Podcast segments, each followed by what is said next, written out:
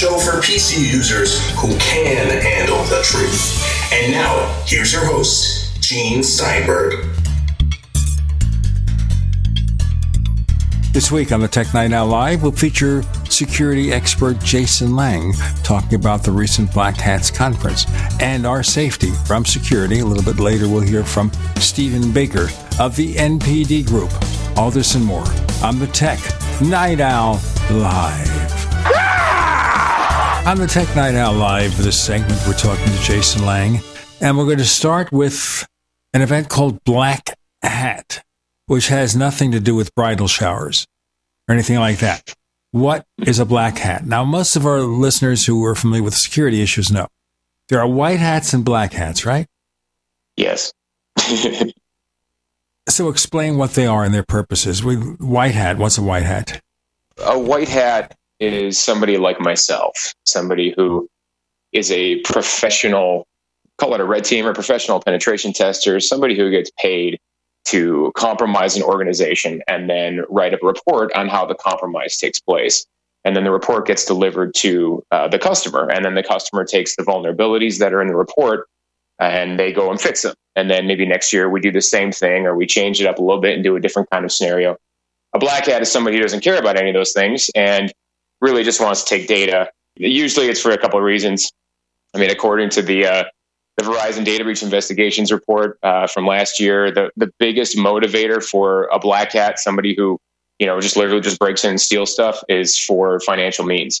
Uh, and I think that was like seventy five percent of compromises, according to them. So it's in my experience, you know, it, it's normally people looking for either money or looking for notoriety. Like they want, you know, hacker cred with their buddies or, you know, things like that. But in most cases, I think it's money. Is it a profitable business now? That, you know, that's a really good question. I mean, from a white hat standpoint, yes, security is is very profitable. Lots and lots of people want it because they read about breaches like LinkedIn and Home Depot and stuff like that, and they're like, you know, am I vulnerable? And the answer to that question is most, most likely yes. Yes, you probably are. Uh, and so, you know, that's why companies team up with, you know, companies like like TrustedSec, uh, the company that I work for, you know, to try and find those vulnerabilities. And then we, we work with the customer, you know, step by step to fix those things. And so, yes, you know, on, on the professional side of things, it's very profitable. On on the black hat side of things, I don't really get into like the dark web or like, you know, looking up people's social security numbers to see how much a record goes for. But normally, from what I understand, records like that are sold in bulk. You know, you can expect like if your social security number is compromised, it's going to be sold, you know, with 10 million other social security numbers in, in a package deal. I ran into a curious situation. Maybe you can explain it to me. Someone sends me an email with something that roughly approximates a password I once used. Not anymore. I use either password manager or I let Apple's Safari mm-hmm. figure out strong password for me, so I don't know what my passwords are. They're stored. Now, he's demanding $1,000 in Bitcoin. Otherwise, mm-hmm. he will show proof that I visited a porn site on the internet. Mm-hmm. Now, I have nothing against porn sites. It's just I haven't visited any. Maybe I'm too old or something like that. Obviously, this is just a stupid attempt at extortion. Yeah. Now, if I write the person back, it only validates who I am.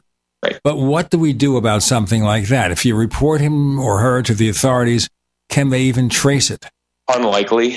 If I were pulling off a scheme like that, I would be coming through multiple anonymous sources, and chances are the person who's doing something like that's in a different country. So the likelihood of you getting any sort of retribution, so to speak, or seeing that person brought to justice is, uh, I'm going to just say it's slim to none.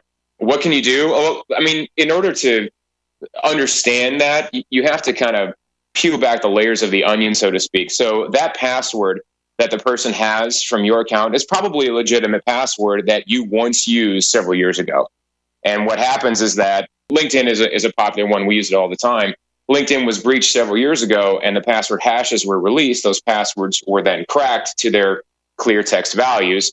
And then the, the account name was matched up with the password name or with, with the, the, actual password. And so people have a, a, long, long list. I'm talking, you know, hundreds of gigs of data that all represents password breach data. And so what scam artists do is they they take those passwords and they have the email addresses that, that correlate to them And so they they send you an email and say, okay, here's the compromised password, and then they try to extort money from you by saying, you know, you've gone to a website that maybe you have, maybe you haven't gone to.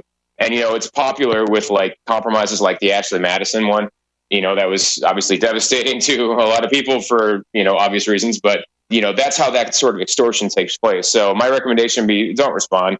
Yes, they have a password that is probably your old password. However, they have no proof that you've been to a website you know, especially if it's not coming from that domain. I mean, if you do happen to go to porn websites and it's coming from there, well, you know, okay, maybe that's kind of legitimate, but a real website, a real business is not going to be extorting money from you. So, best thing you can do is is to ignore it. However, if it is your real password and you look at that and you're like, "Oh shoot, this person has my real password," well, you absolutely should be getting a password manager swapping out all of your passwords for the sites that you visit frequently for long uh, and strong passwords.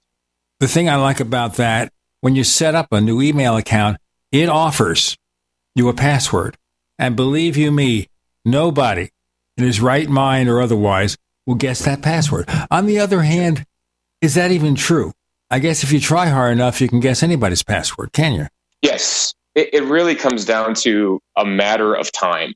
Personally, I, I personally use LastPass all of my passwords are, you know, a minimum of like, you know, 30 plus characters in length, all randomly generated. I mean, like for my my primary um, account, like my like my personal email account, you couldn't torture the password out of me because I have no idea what it is. So I recommend people going to those sorts of models where it's like, you know, most reputable websites support longer passwords. And if you choose like a 30 character password and put it into the into the new password field and they're like, sorry, it's a maximum length of 16 characters. Well, then drop your password length to 16 characters, but go up to the maximum allowable value. But for something like like a 25 character password that's randomly generated, I'm not going to say it's completely and utterly impossible, but you're kind of approaching mathematical impossibility in the lifespan of a human being. So because I would have to launch a brute force attack and then just randomly guess or do you know like a, a, full brute force starting with all A's and then all A's and one B. I mean that stuff like that is. I mean I'm no mathematician, but you know from what I understand, you're talking on the order of centuries to crack a password like that or to brute force it. Now brute force, as he says, means that you try a password over and over again. And at some point in time, a website will lock you out. We have that on our web server, where if someone tries to log in over and over again, too many times within a given time frame, your history. Goodbye. Literally, I would have to allow them to be unlocked. So that's one of the ways that's done. Now, I would also worry about sites that won't let you add these complicated, humongously long passwords mm-hmm. because it means maybe their security needs to be fixed. Yeah, you know, so in that case, there's been a few websites where I've tried to register where it's like, sorry, the maximum password length is 12. That's just dumb. that's stupid for all the wrong reasons. However, when you get into an organization like that, especially if the organization is an older organization, I'm talking like 50 years plus, what's happening behind the scenes is that those passwords, there's some sort of integration uh, with you know some legacy technology that is governing the maximum password length. So you know, in banking, we see this all the time. In, in the financial vertical, frequently users have a maximum password of like, you know, eight or nine characters. And the reason being is because there's some sort of legacy integration with like a mainframe. You know, mainframes being around forever. Some mainframes were seven characters max. Some mainframes were eight characters max. And it's one of those things where it's like, because of that legacy integration, it's so difficult to tear that out because Active Directory, you know, the, the authentication system that most companies use it supports really long passwords. It supports, you know, spaces. You know, you can go to hundreds of characters. But when you have this kind of a boat anchor of this legacy hardware, this legacy system that is governing your password policy, it makes it really difficult for some companies. We got more to come with Security Guru. You like that? Jason Lang on the Tech Night Owl Live.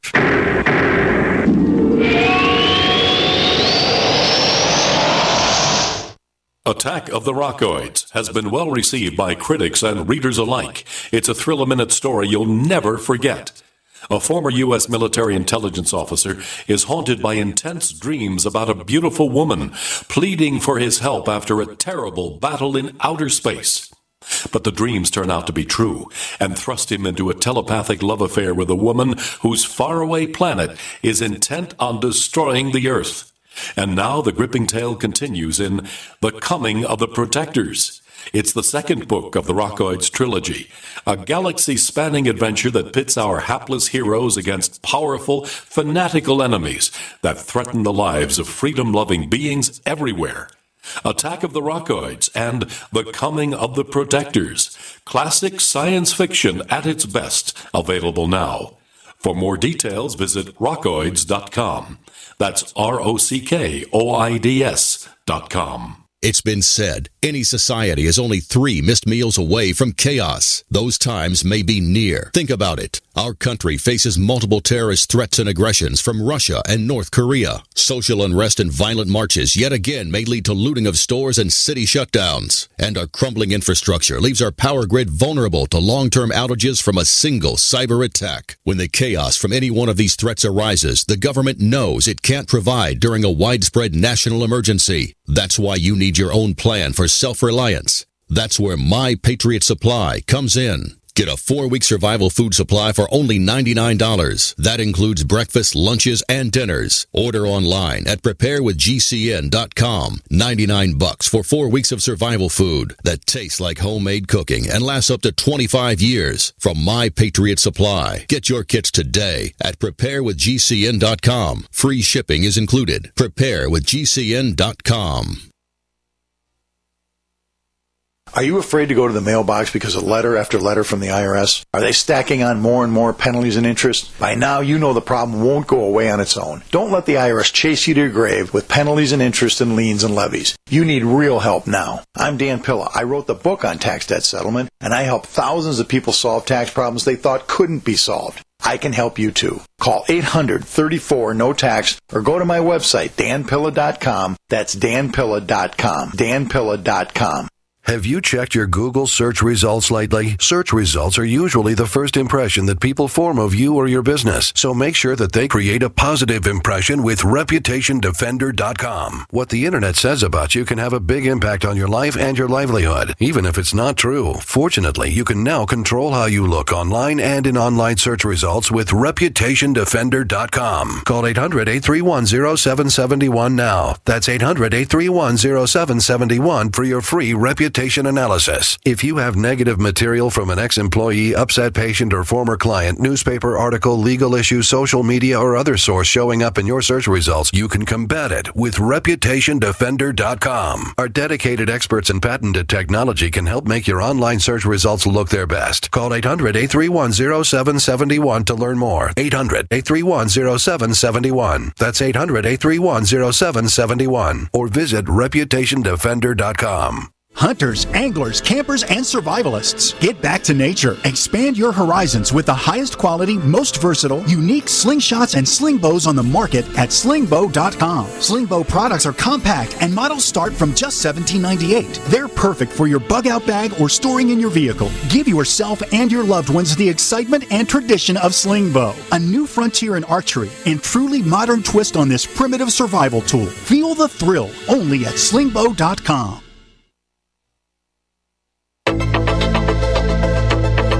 We'd like to hear from you. If you have a comment or question about the Tech Night Owl Live, please send it to news at technightowl.com. That's news at technightowl.com. If you'd like to discuss today's show with fellow night owls, visit our community forums at forum.technightowl.com. That's forum.technightowl.com. Jason Lang, security consultant, guru, expert, is with us. We're going to talk about the Black Hat Conference. Is this where the hackers get together and show off the things they can achieve? It's one of several conferences, but it, it, it is the world's largest conference. and it's not just black hats. I mean, there, there are absolutely black hats who go there, but um, black hat is the, the black hat the conference is made up of security professionals all across the board. You know, everything from black hats to white hats, everything between vendors. I mean, I think this year Black Hat is going to hit it's probably close to 20,000 if it hasn't already. DEF CON, right on the heels of it, hit 25,000 in attendance last year. So, I mean, you're talking a lot of people in Vegas for this conference. And you know, there's there are some people there that are legit, some people that are not so legit, and that's just the way it works. But when you say what happens in Vegas stays in Vegas, that's not true with the Black Hat Conference, is it? uh, there was some some interesting stuff that happened. I don't know if it happened last year with like uh, cell phone uh, intercept spoofers, and you know the feds were called in, and it was kind of a big scene. But what you do and what you demonstrate uh, in Vegas can definitely have uh, how should we put it career limiting moves um, if you are demonstrating illegal stuff it might be flashy and sexy while you're on stage, but you know it might get you in trouble after the fact. So normally, I mean, that's you normally don't see a lot of that. I mean, the, the vast, vast majority of presentations that I've seen are, are really good presentations, good content, worthwhile. Um, you know, you're just you're just fighting a lot of people, but you know, Black Hat is just the biggest conference. There are infosec uh, conferences all across the country uh, at various times of the year, so there's a lot of people and a lot of good content. Now, I ran into something here, which is probably some kind of hack. And that is somebody calls me on the phone and says, Why did I call them? And I'm looking, I didn't call them. I haven't called anybody. What's going on here? Plus, it's a phone number I have no access to for various and sundry reasons, mostly because the phone adapter for that number is in storage. So I can't receive outgoing calls. Calls made to that number are forwarded to my cell phone, just to be brief. Now, what happened here most likely is a telemarketer spoofed my caller ID.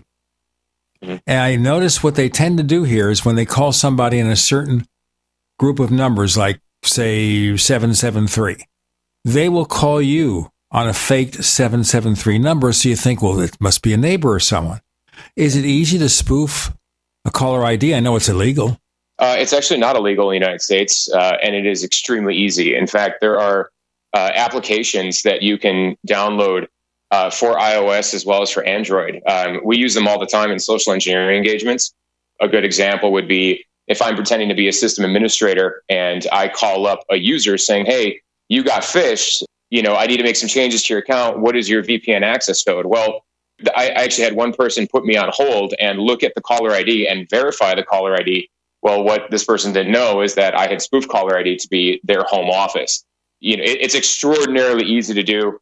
Uh, if you put applications on your phone, you buy a, a, certain amount of credits. So, like if you buy 100 credits, it's like 100 minutes um, of spoof time. But you can spoof any uh, any number. Like if I wanted to call you from the White House, I could do that. Um, and a lot of these applications, it's actually kind of cool. A lot of them, they also have like voice processors in them. So if you want to change, you know, a male voice to be a female voice, or if you want to add background noise, like uh, one time I did a call where um, I was at home, but I, I wanted to make it sound like I was in a room full of people. So I added the the, the coffee shop uh, background uh, noise processor, and it, it injected like you know standard coffee shop noises into the phone call. So thankfully for us as penetration testers, it's not illegal. But for average folks, yes, it is. It, it, that that kind of stuff can be you know devastating, uh, especially for people who have never had any experience with that. You know, they they trust their call ID, and so you know when I give security awareness training, that's one of the one of the very first things I tell people when it comes to voice based uh, social engineering is never ever trust your caller ID. You can't trust anyone anymore. Now, I realize a lot of times even a legitimate company wants to use a local number. Sure. For various reasons. And I know legitimately you can get virtual phone numbers online where you choose a certain number, not duplicating someone's number, but you can choose, say, the area code and you get a choice of numbers and use that to set up a local calling area for customers, which is legitimate. That's a real reason. But the question I'm going to ask you before we get on here, it looks to me like this do not call list has been an abysmal failure, hasn't it? It's impossible for me to say yes or no to that because I don't know how many calls I haven't received as a result of being on the do not call list. However, I, I can tell you this there have been more uh, successful telemarketing calls and scammers getting through. I mean, obviously, a scammer doesn't care about the do not call list, but a telemarketer is supposed to obey those laws. But normally, when I get a fake phone call, it's from a, it's not from a reputable company. It's not even from a telemarketer. It's normally from somebody trying to scam me. Um, and they might have just, you know, either guessed my number or pulled my number online or something like that. Uh, so I, I, I gen- yeah, I, I can't really say, you know, how effective the do not call list is. Um, I know that when I added myself to it, the amount of telemarketing calls I got went down, but that was years and years ago. So, you know, it's it's difficult to say at this point. I urge everybody to do a search of the New York Times. They did a story about the failure of the do not call registry, pointing out that it's just outrageous now. There's so many easy ways to do telemarketing. You can't trust anybody. You certainly can't trust the person or business that's calling you. Like I get a call, and I'll mention the name because I know it's not them. I've been getting a call every couple of days from someone saying they represent Allstate Insurance and they want to give me a quote on an auto policy. Now, point of fact, I haven't contacted Allstate Insurance. Allstate Insurance is a large, reputable company, as reputable as insurance companies can be. And I realize it has many meanings. And when you check, you give a person some information. They say, maybe you ask for a quote online. And then they connect you to somebody because it's like an operator or receptionist and they know nothing about you, even though they claim that you did apply for a policy or get a quote online. At that point, I realized it's a fake. Don't know whether Allstate in any way accepts any of this nonsense, this foldy roll, which is a hard word. Anyway, let's get back to the Black Hat Conference. Anything new? Any new kinds of intrusions that they succeeded in making that we should be aware of? There are some uh, new techniques that are getting dropped at Black Hat a lot of it is from at least from what I've seen. I, I haven't thoroughly gone through each one of the talks, but um, there's a lot of theoretical stuff that gets released. Theory basically meaning here's this awesome idea, and then two or three years later, a security researcher will actually take that idea and turn it. You know, they'll weaponize it. I haven't seen too many really, really novel attacks that don't rely on, how shall I put it, old ways of compromising an organization. What I mean by that is you know, when it comes to companies, generally speaking, the way the way in and the way and it's been the way in for years and years now is through social engineering. In my case, it's usually phishing, but I'll, I'll absolutely get on the phone uh, with someone if it will help. We break we do physical intrusions as well to try and break into a company like physically. But normally speaking, new ways that are that are coming out still rely on a user like clicking an email, opening an attachment, or clicking on a link or something like that Okay, Jason Lang joining us. I'm Gene Steinberg. You're in the Tech Night Owl Live.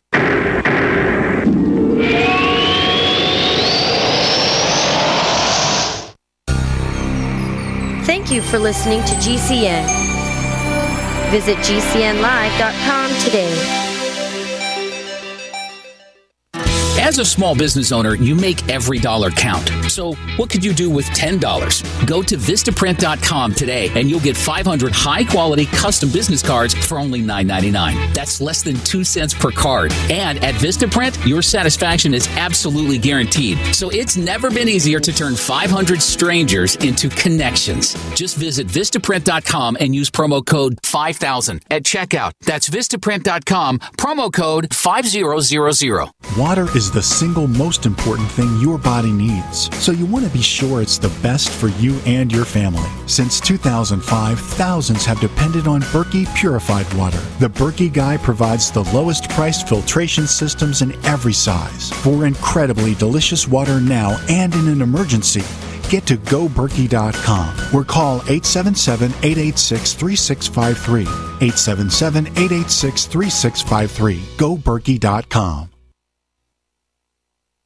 Attention business owners and independent contractors. This is a money saving message from Tax Mediation Services. If your business owes $20,000 or more in taxes, we can help you today, right now. Listen, dealing with the IRS is no picnic. It's an intimidating and extremely stressful process, and you don't want to go it alone. Our attorneys know every law, every tax break, and every possible opportunity to help you resolve and reduce your tax debt. And if you owe more than $20,000, you may be at the top of their hit list. So don't take your tax debt lightly because it will not go away on its own. The IRS can seize your bank accounts, your home, and even shut down your business. Call our tax experts today at 1 800 261 9818 and let us deal with the IRS while you focus on your business. That's 1 800 261 9818. Again, 800 261 9818. Hey everyone! Proactiv MD has an incredible offer for our radio listeners only. Stay tuned for our exclusive offer that includes a free charcoal pore cleansing brush and free shipping. Proactiv MD with prescription strength adapalene can heal and prevent future breakouts. Today, for just $19.95, we're offering listeners the three-piece Proactiv MD system with free shipping, plus a free gift, the new charcoal pore cleansing brush. Get this exclusive offer by calling now 1-800-583-8662 or go to proactiv.com and enter promo code radio. You heard right. Proactiv MD plus free shipping and a free gift. The new charcoal pore cleansing brush. You'll get all this for just $19.95 and their 60 day money back guarantee. You're guaranteed to get clear and stay clear or you get your money back. Call now 1 800 583 8662. That's 1 800 583 8662. Or go to proactiv.com and enter promo code radio. Again, go to proactiv.com and enter promo code radio.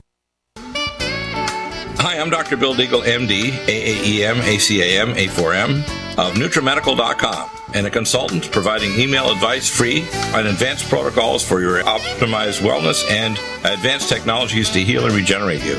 You can contact us at NutriMedical.com, that's N-U-T-R-I medical.com, or 888-212-8871. You get free email starter protocols of our top medical grade nutraceuticals, initial testing, and recommendations for your own primary doctor to do, as well as recommendations to give you an idea of a consultation and a full protocol to try to help you regenerate your tissues, heal naturally without the use of toxic polypharmacy. I can send test kits to you as well anywhere in the world and provide you recommendations to referral of specialty clinics worldwide. So contact me, Dr. Bill Deagle, at NutriMedical.com that's N-U-T-R-I medical.com or 888-212-8871.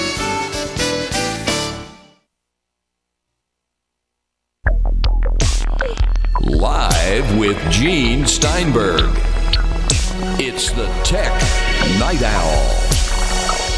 Because you never know what's going to happen next.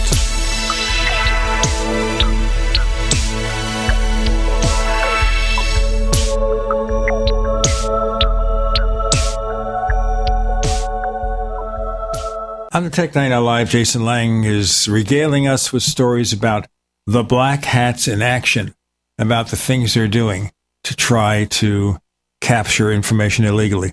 Now, one of the big episodes in recent years was the security leak over at Equifax, the large credit bureau. So they have the mm-hmm. credit reports on hundreds of millions of American citizens. So what we're talking about here is suddenly your credit information has become public. And there are a lot of people now who have access to it. So does this mean that we're going to have a rash of people refinancing their homes, a rash of people taking out credit cards in the name of somebody else? It's entirely possible uh, that something like that could occur, especially with things like Social Security numbers getting breached. Um, I mean, Equifax having basically just all of the data on all of the people. Um, it, it's a, it, admittedly, it's a situation that I don't think you know, as as a country, we've really faced before of, of you know having all of this data available for purchase. Um, here's the good news. The good news is that banks have gotten much much better uh, in terms of doing things like turning around credit cards, detecting fraudulent activity, um, I know that my bank will absolutely shut down my credit card instantly if um, there are you know some suspicious charges. And in fact, most banks will they they will issue you a new credit card before you even detect anything weird going on. For example, I received um, it was just a brand new credit card out of the blue from my bank, and it, it was it was legitimate, saying that they saw some activity, not necessarily on my account, but that there there was an issue with one of their processors, and they were just issuing me a new credit card just to be safe, um, which I thought I thought that was pretty neat. So, you know, banks are getting better about uh, detecting fraudulent activity. I know that is a huge huge hotspot with banks right now.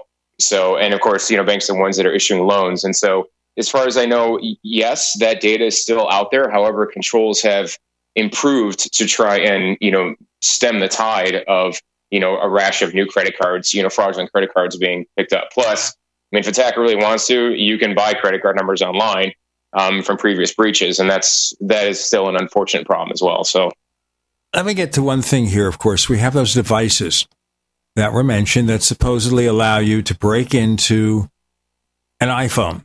And this is the outgrowth of the Santa Barbara terrorist attack, where one of those users had a phone from his employer, a government agency. Now, before we go on, before we even mention this, and I should have brought this up, that is here, doesn't one assume that an employer who's handing out smartphones to somebody, he has management tools right. where he will provision the device and, if necessary, take control of it or wipe it at the right. source.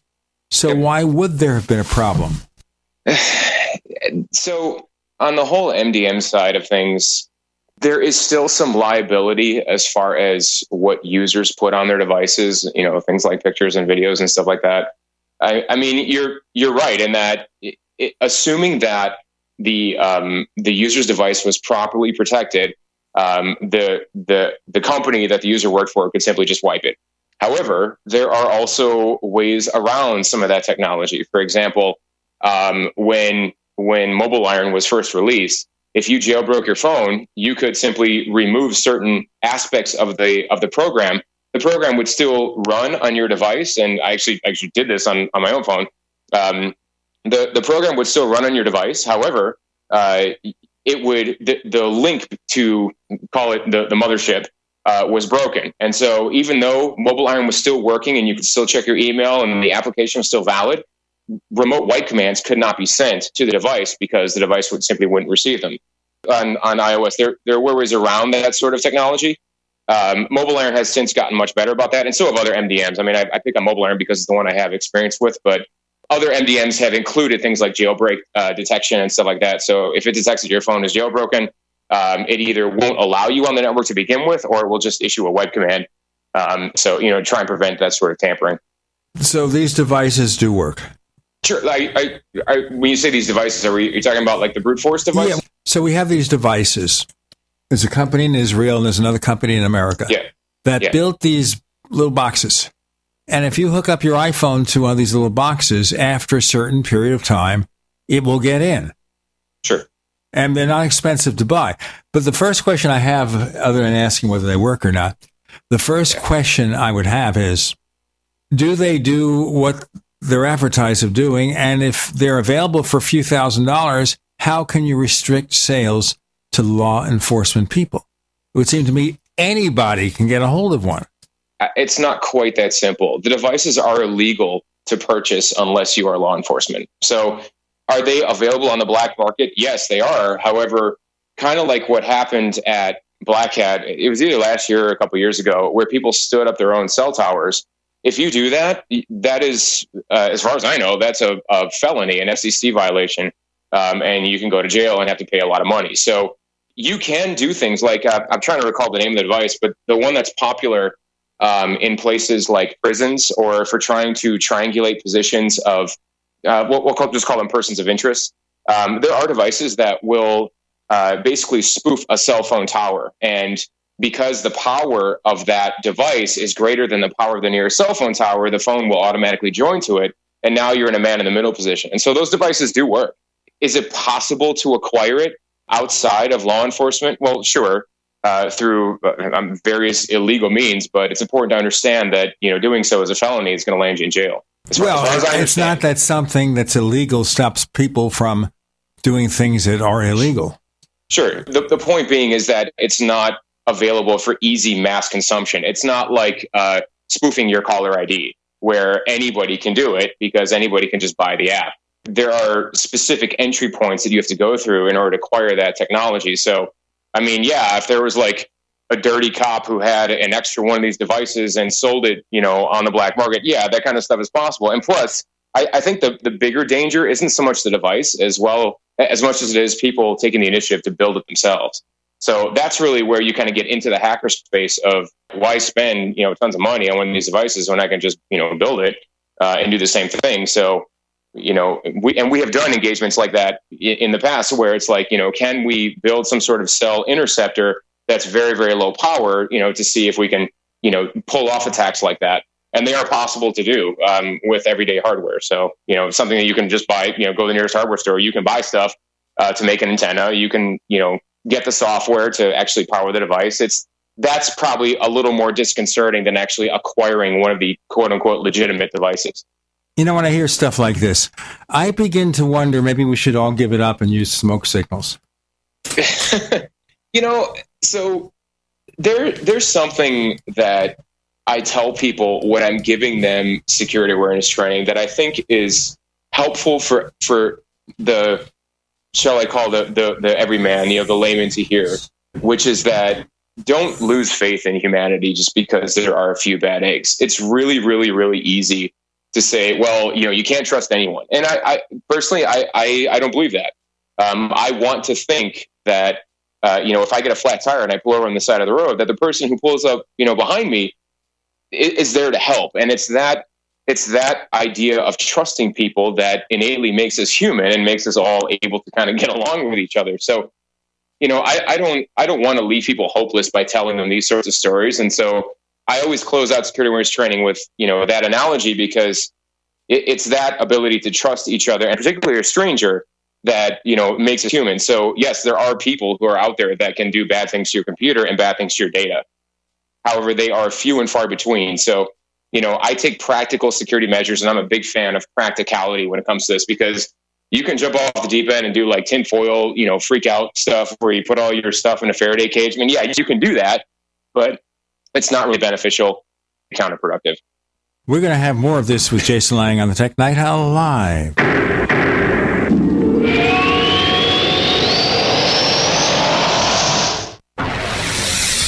You are listening to GCN. Visit GCNlive.com today. Do you need a website? Well, you can get a great deal on hosting services with Namecheap's legendary coupon code. They're offering substantial hosting discounts on shared hosting, business hosting, VPS hosting, reseller hosting, and even dedicated servers. Namecheap is preferred by millions. It's backed by a money back guarantee. Use the coupon code LEGENDARY to cash in on the special deal at namecheap.com. Namecheap.com. First came Attack of the Rockoids, and it was a critically acclaimed success. And now there is The Coming of the Protectors. A former military intelligence man is contacted by a space woman in a dream, a dream that turns out to be a nightmare because evil forces on her distant planet are planning to conquer the Earth. This is gripping science fiction of the classic kind. Attack of the Rockoids and The Coming of the Protectors. Find out more at rockoids.com. That's rockoids, R O C K O I D S.com. Are you one of the 70% of Americans that want to own your own business? Afraid to leave the security of your current job to pursue your dreams? I'm pharmacist Keith. Dr. Wallach, the Dead Doctors Don't Lie guy, and myself want to show you a low cost way to create your own business, working around your current job schedule, creating an extra income for you and your family by joining his crusade, spreading his message of better health. To learn more, visit radio.recordedvideo.com, radio.recordedvideo.com. That's radio.recordedvideo.com. Did you know that safe drinking water is the second most essential human need? Don't take your water for granted. Know what you're drinking. Get a Pro Pure 10 in home water test kit for just $20, a $39 value, and test for 10 different water contaminants and conditions. Takes about 10 minutes and works with most potable city and well water sources. No salesman will call. Order your test kit today and receive a $20 coupon good towards the purchase of a Pro Pure water filter system. Visit a participating authorized Pro Pure dealer or ProPureUSA.com. Broadcasting to over a thousand radio stations, GCN programming is in all of the largest markets. A GCN advertising career could be the business opportunity you've been waiting for. Companies need hardworking representatives just like you to handle their needs, while you earn residual income which can last for years. Companies are buying and they need you. Email advertise at gcnlive.com or call 877 996 4327. That's 877 996 4327. Message and data rates may apply. Individual results may vary. See website for details. And, but hey, I'm buying a huge flat screen TV so I can finally see it without my glasses. Why not just get LASIK at the LASIK Vision Institute? That's what I'm doing. Uh, my glasses and contacts are a pain. I- I'd love to finally get rid of these, but who can afford LASIK? You can. Because the LASIK Vision Institute is offering dramatically low prices and an absolutely free consultation. Just text DO33 to 350350. The LASIK Vision Institute has already performed over a million procedures. They use the latest FDA approved LASIK technology that helps the majority of patients achieve 20/20 vision for a fraction of what others charge. Better vision, better value. The LASIK Vision Institute. Make this the year you finally get LASIK. For a free consultation plus an extra 20% discount, text 233 to 350350. You'll see for free if LASIK is right for you. That's DO33 to 350350. If you're talking, they will hear you. Every single time. Why are we getting killed like this? Kyle's not here. Got caught drinking beer in the park a couple of nights ago. Really? Yeah. Zero tolerance. He's out for the season. Harsh. Hey, he knew not to drink. We've made that clear to all of our kids, right? Uh, no, not really.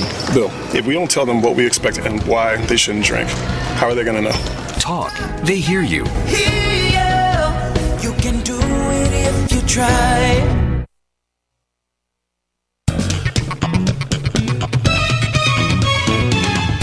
Know what's going to happen next? Well, here's the Tech Night Owl. Live with Gene Steinberg.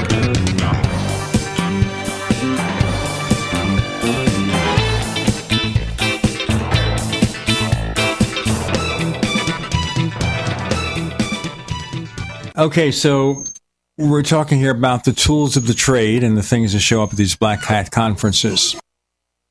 Now, Apple, this I always want to bring up Apple because Apple always promises to offer superior levels of privacy and superior levels in terms of protecting the customer from security outbreaks. But we always hear that somebody finds a way to break into an Apple device. What happened this year?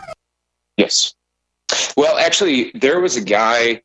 Um, I think, it, I, if I recall correctly, his name is Ian Beer. I, and the only reason I know about this, I, I, didn't actually see a talk, but I saw it on Twitter.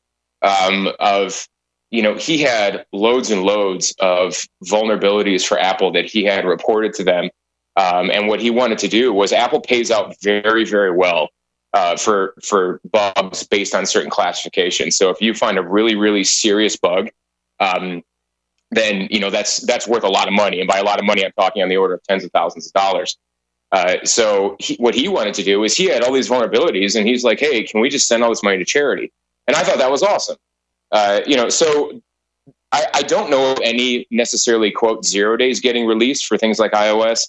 Um, there are some people who uh, discover a vulnerability and release it accidentally. So, for example, I think it was about this time last year uh, that a gentleman who he was a, I think he's a software developer, he discovered that you can bypass the root authentication prompt on Mac OS just by hitting enter a few times.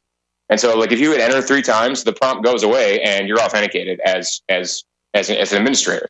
And so he tweeted it out. He's like, "Hey, I think this might be a problem. Uh, Apple, what do you think?" And it got retweeted like loads of times. And in fact, I tweeted back at him like, "Dude, I hope you gained like ten thousand followers from this because that bug was probably worth like a quarter of a million dollars." So you know, there are people who find this stuff and they don't know what to do with it. And so they're like, "Hey, is this normal?" And they throw it out online. Well, before companies like Apple can react, you know, people capitalize on that and bad guys will capitalize on that and use it before it gets patched. So, you know, there there are some new attacks I think that are coming out for iOS. Like I said, Ian had several that um, he wanted to work with Apple on to get fixed. I haven't seen any flashy new sexy zero days get dropped. Um, but that doesn't mean it's not going to happen. Like I said, Black Hat is huge, and you know I can't be everywhere at once. So now we think about breaking into smartphones more so with personal computers because they are more vulnerable. And it's because there's so many different ways to get into it. Or something like an iPhone is fairly well locked down. What about the Android platform? Yeah, so Android is historically less secure than iOS. Um, and it's not necessarily because the operating system itself is insecure, although there have been some really significant vulnerabilities uh, dropped for Android. I think uh, two years ago, the Stagefright vulnerability was dropped, where um, if I send you a text that has a link to a video in it, and you know the video automatically renders, I can get remote control of your phone, and it's just through a text message, and you don't even have to interact with it. Now that vulner- or, or Android fixed that, um, but really the the biggest danger with Android isn't so much the operating system as much as it is the applications in the store. Um, that this is one area where I think Apple really got it right. And a lot of developers, you know, if you're an iOS developer, you might hate me for saying this, but you know, the strict control that Apple imposes on its developers and on its applications um, has led to a higher quality of application. Now, it it removes control from the developer because the developer might not be able to do certain things that they want to do, and certain applications might not hit the App Store. But Android doesn't have that, or at least they, they didn't as of a couple years ago. And so there's all kinds of malware that hit the the Android Play Store uh, because that sort of verification wasn't happening. So as far as I understand, you know, wrap it up, it wasn't so much that the operating system was, you know, really insecure, although that has happened. It was more that the applications were insecure and users were downloading insecure applications um, and infecting themselves with malware because, you know, the Android folks didn't do that kind of verification. So, you know, I, I, I personally have an Android and on my phone, um, I, I don't use my phone for all kinds of like you know games. You know, you're not going to see party poker on my phone or anything like that. Um, my phone is pretty much um, a, a, business and a personal communications tool, um, and I don't really go a lot further with it. But a lot of people put all kinds of stuff on their phones. So you know, my recommendation to those folks is do your research on the application. Um, and make sure that the reviews are really good reviews and that more than like five people have downloaded it. Like if you come across an app and it has 500 downloads, eh, probably want to avoid that app and go with something else. Yes, what percentage, I wonder sometimes, of all the favorable reviews you see for products are really bogus or subsidized, or maybe it's sure. the owner of the company or his mother in law putting up something under a fake name? It's it is entirely possible as far as I understand. I mean, I, I don't have any insight into you know the review review process um, but I mean that that stuff has happened before. I mean, you know, what was happening with Amazon um, as far as you know, like fake book reviews and stuff like that. So that kind of stuff is possible. But I can tell you this: um, you know, a, a hundred million people are not going to do it, or you know, ten million people are not going to do it. So generally speaking, with the most popular communications tools, the most popular games, um, those are pretty well safe because millions and millions of people have downloaded it. Um, and yes, there might be a few fake reviews in there, but you know, not on the order of magnitude where you know you you see for safe applications. You see, I worry about that on Yelp. I also think with a responsible sure. app store, also, if they find that the developer is putting up fake reviews, they could pull the app if they want. I don't know how often this happens with the Google Play Store, but I kind of think that Apple is fairly proactive about this, right? Yeah, as far as I understand. And normally I don't necessarily go by reviews. Um, I go by download and or I go by installation count or download count. So yes, it is possible that there are people who have downloaded the app just to increase the download count, but I, I, I don't think we're talking about uh, major applications. For example, you're pretty well safe to download the LinkedIn application on iOS as well as Android. Um, you know, it's when you get into the fringe applications, like stuff that nobody has heard of, you know, because it's, you know, flashy and shiny and you got a link on somebody's Facebook. That's normally when you kind of get into suspicious territory. And I tell people, hey, listen, do you really need that game or can you go with something that is a little more popular, a little more well known? So, um, you know, a lot of times I think people just don't think about it. They're like, oh, you know, my friend said they were playing this game. And so they sent me a link and I decided to start playing the game. And that's, that's great. But you know, the point being is just have common sense about it. Understand that you know if you come across a game that you know 50 people have downloaded, well, mm, you know, just be careful. You should you know have a little bit of suspicion around that kind of stuff. Have you ever run into a situation personally, being someone in the business, where you found a fake app or something of that nature?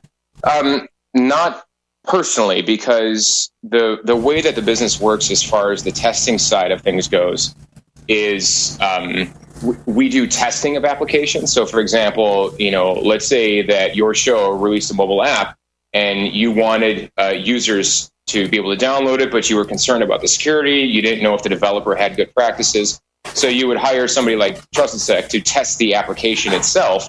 And so, normally speaking, people who uh, want their applications tested are good folks who are trying to do the right thing. Um, and so that really just leaves it up to my, you know, personal experience. And like I said, you know, on my phone, I, I only download uh, applications that I um, that I that I trust and that I know are valid. So, like I said, you know, LinkedIn, uh, Skype. You know, I, I use Signal for communications. Um, so there are you know several there, there, are several applications on my phone, but most of them are just communications based, and they are they're from trusted uh, providers. Have you ever installed an iOS app that was bogus? An iOS app that was bogus? Uh no, not not that comes to mind. Um, pretty sure I would have remembered. Yeah, no, I'm. I, I, I would not say that I'm a a how do I want to put this? I'm definitely a power user of my phone, but um, my uses of it are limited. Um, where I think a lot of danger comes in is games, um, not so much collaboration tools. So, and I don't play a lot of games on my phone, so no, I, I don't think I have. We also offer a special version of the show, free of the network ads, if you subscribe to the Tech Night Owl Plus. And how it works is this. You go to plus.technightowl.com. That's plus.technightowl.com. And prices start just $1.49 a week. How about that? That's Tech Night Owl Plus. Little bit later in the show, we're going to catch up with industry analysis, sales trends, and all that stuff featuring Stephen Baker of the NPD Group. He has been on for a while, so we're glad to have him back. Look at Apple sales, look at sales trends in the PC industry, and why were these people getting sales of the iPhone 10 so wrong? We got more to come on security with Jason Lang. I'm Gene Steinberg. You're in the Tech Night Owl Live.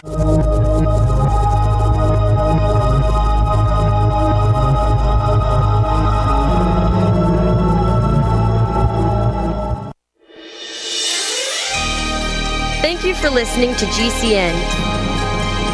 Be sure to visit GCNlive.com today. Attack of the Rockoids has been well received by critics and readers alike. It's a thrill a minute story you'll never forget. A former U.S. military intelligence officer is haunted by intense dreams about a beautiful woman pleading for his help after a terrible battle in outer space. But the dreams turn out to be true and thrust him into a telepathic love affair with a woman whose faraway planet is intent on destroying the Earth. And now the gripping tale continues in The Coming of the Protectors. It's the second book of the Rockoids trilogy, a galaxy spanning adventure that pits our hapless heroes against powerful, fanatical enemies that threaten the lives of freedom loving beings everywhere. Attack of the Rockoids and The Coming of the Protectors. Classic science fiction at its best, available now. For more details, visit rockoids.com. That's R O C K O I D S.com. Get the ultimate knife at an ultimate price. The Fox Karambit knife. Finally available in the U.S. The Fox Karambit knife opens with one hand, faster than you can pull a handgun. For utility, for defense, and for way less than other knives of this caliber. Go to theultimateknife.com. Truly the best knife you will ever own, and only available at theultimateknife.com. Use promo code radio at checkout for free shipping. Get the ultimate knife at the ultimate price at theultimateknife.com. Healthcare reform is confusing, but whether it's finding an affordable insurance plan, keeping your doctor, or being able to afford needed prescriptions, navigating the healthcare system has become a challenge. Control your own healthcare costs and choices with Liberty Health Share. Liberty Health Share is not insurance, it is an association of self pay patients who unite with like minded people to share the cost of each other's medical needs. Neighbor helping neighbor. Learn more now by going to libertyoncall.org. That's libertyoncall.org. Welcome back to the Tech Night Owl Live, where you never know what's going to happen next. And now, here's Gene Steinberg.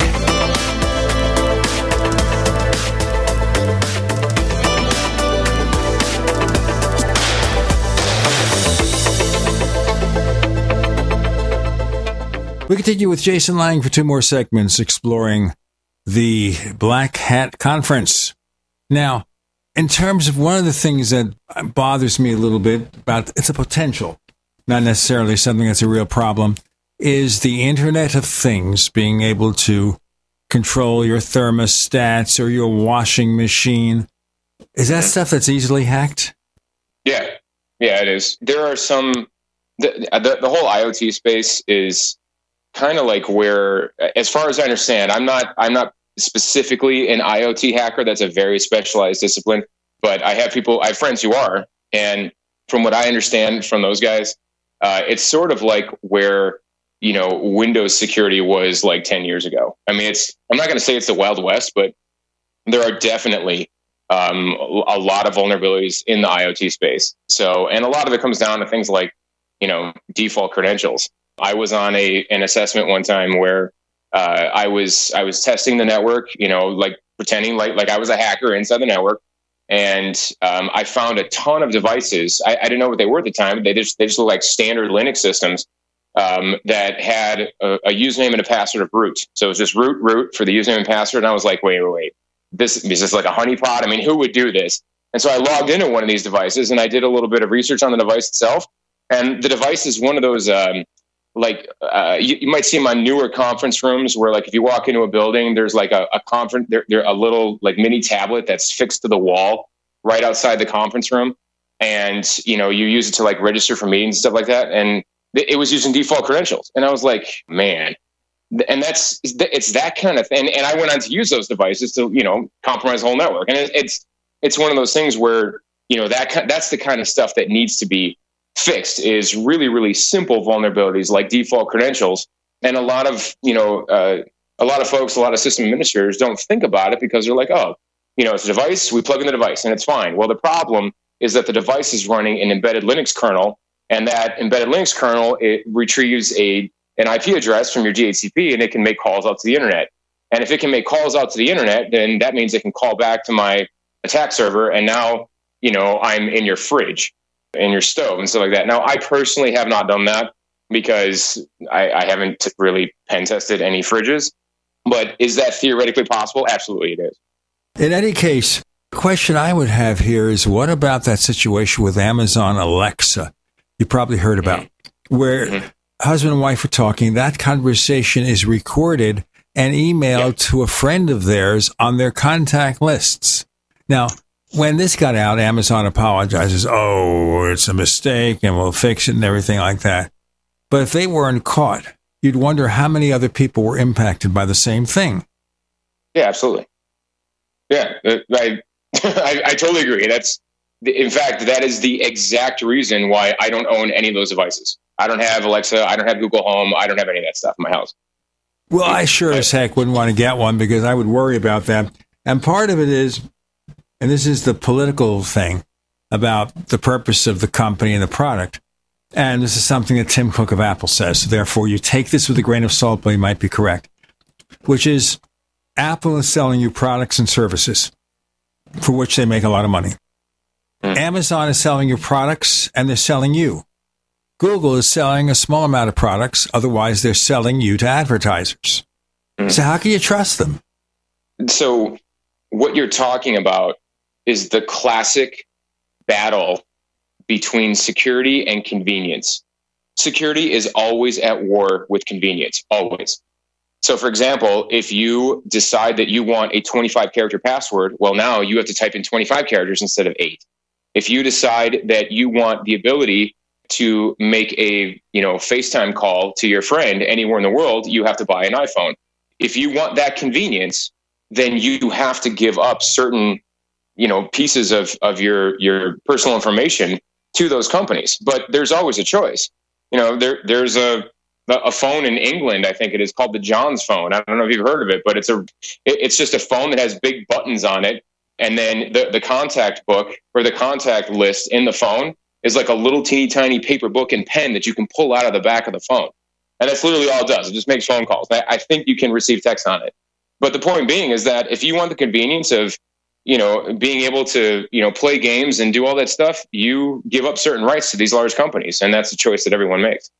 But when Apple is telling you security, security, security, other than the obvious issues where a black hat, anyone will find some kind of security problem, which we assume is inadvertent. It's just because these devices aren't perfect.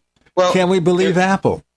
So I, I think you can believe Apple on a few fronts.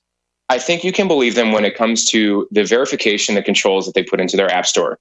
And I think you can believe them when it comes to the encryption of their devices. And the battle that the, that Apple had with the FBI last year is is proof of that, in my opinion. So, eh, from my experience, um, Apple uh, iOS is probably at this point one of the most secure operating systems in the world, and I have no problem saying that.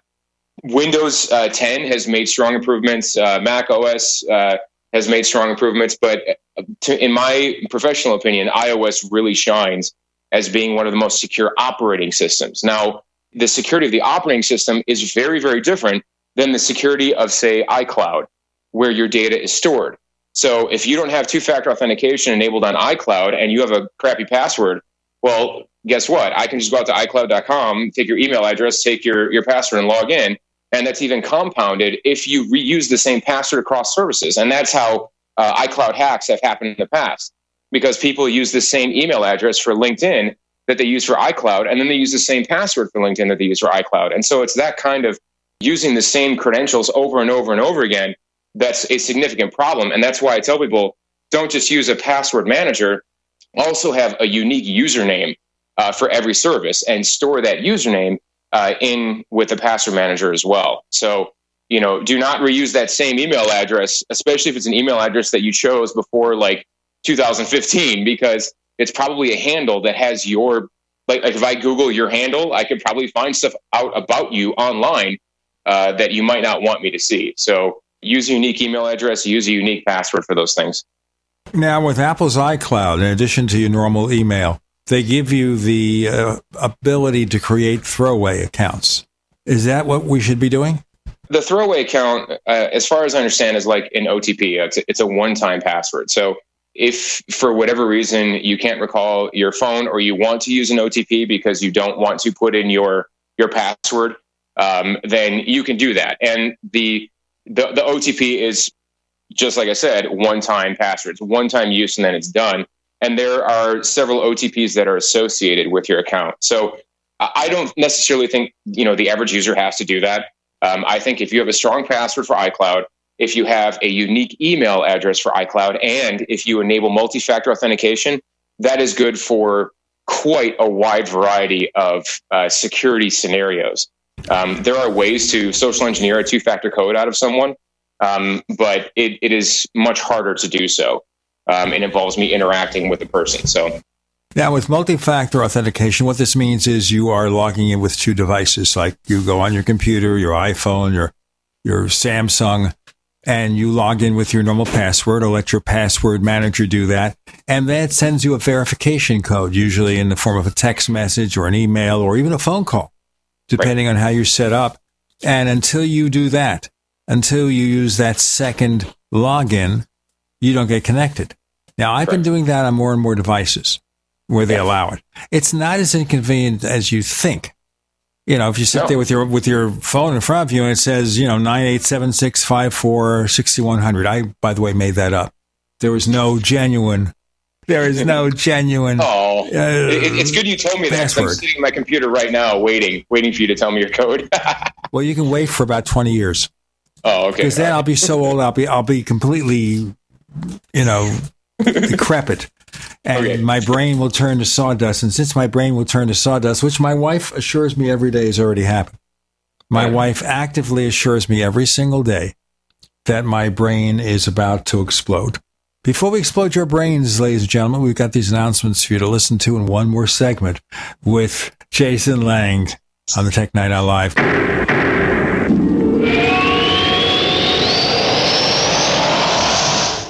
Attack of the Rockoids has been well received by critics and readers alike. It's a thrill a minute story you'll never forget.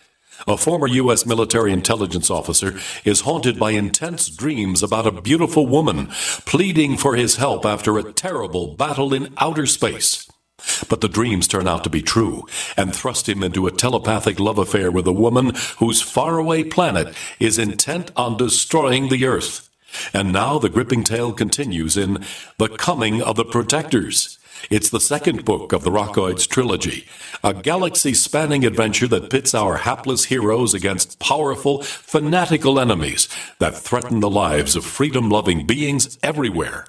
Attack of the Rockoids and The Coming of the Protectors. Classic science fiction at its best, available now. For more details, visit rockoids.com. That's R O C K O I D S dot S.com.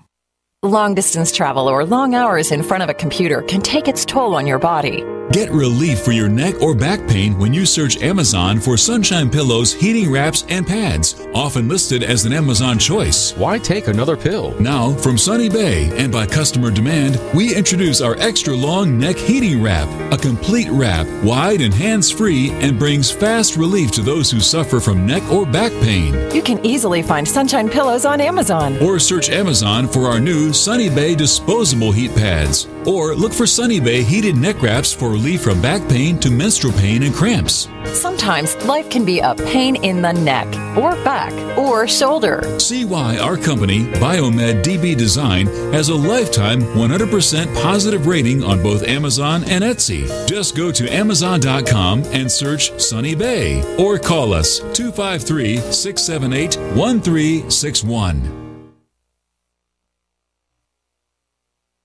Homemakers. Groceries by mail ships free. Try our amazing bacon. It stores in your pantry. No refrigeration required. Our value added packaging provides a 10 year shelf life and protects the leanest, thickest center cut, fully cooked bacon in America today. Ready to eat right from the pouch or warm and serve. Always priced less than grocery for your everyday use. Savory and delicious. Order today at readytoeatbacon.com. Readytoeatbacon.com.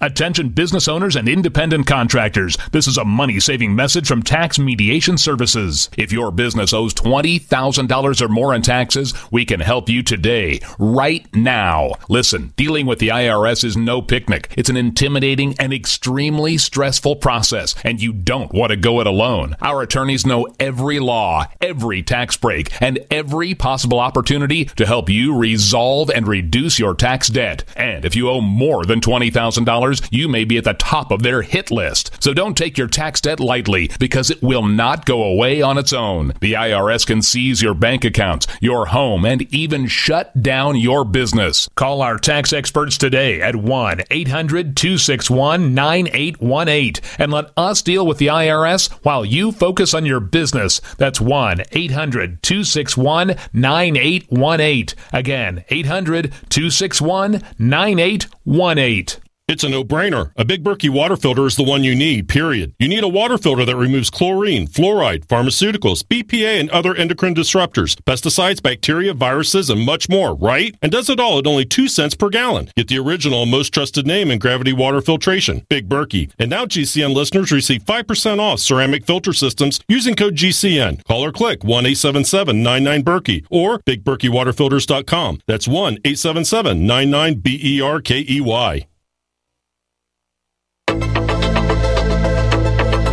We'd like to hear from you. If you have any thoughts or comments about the Tech Night Owl Live, please get in touch at news at technightowl.com. That's news at technightowl.com. Looking for past episodes?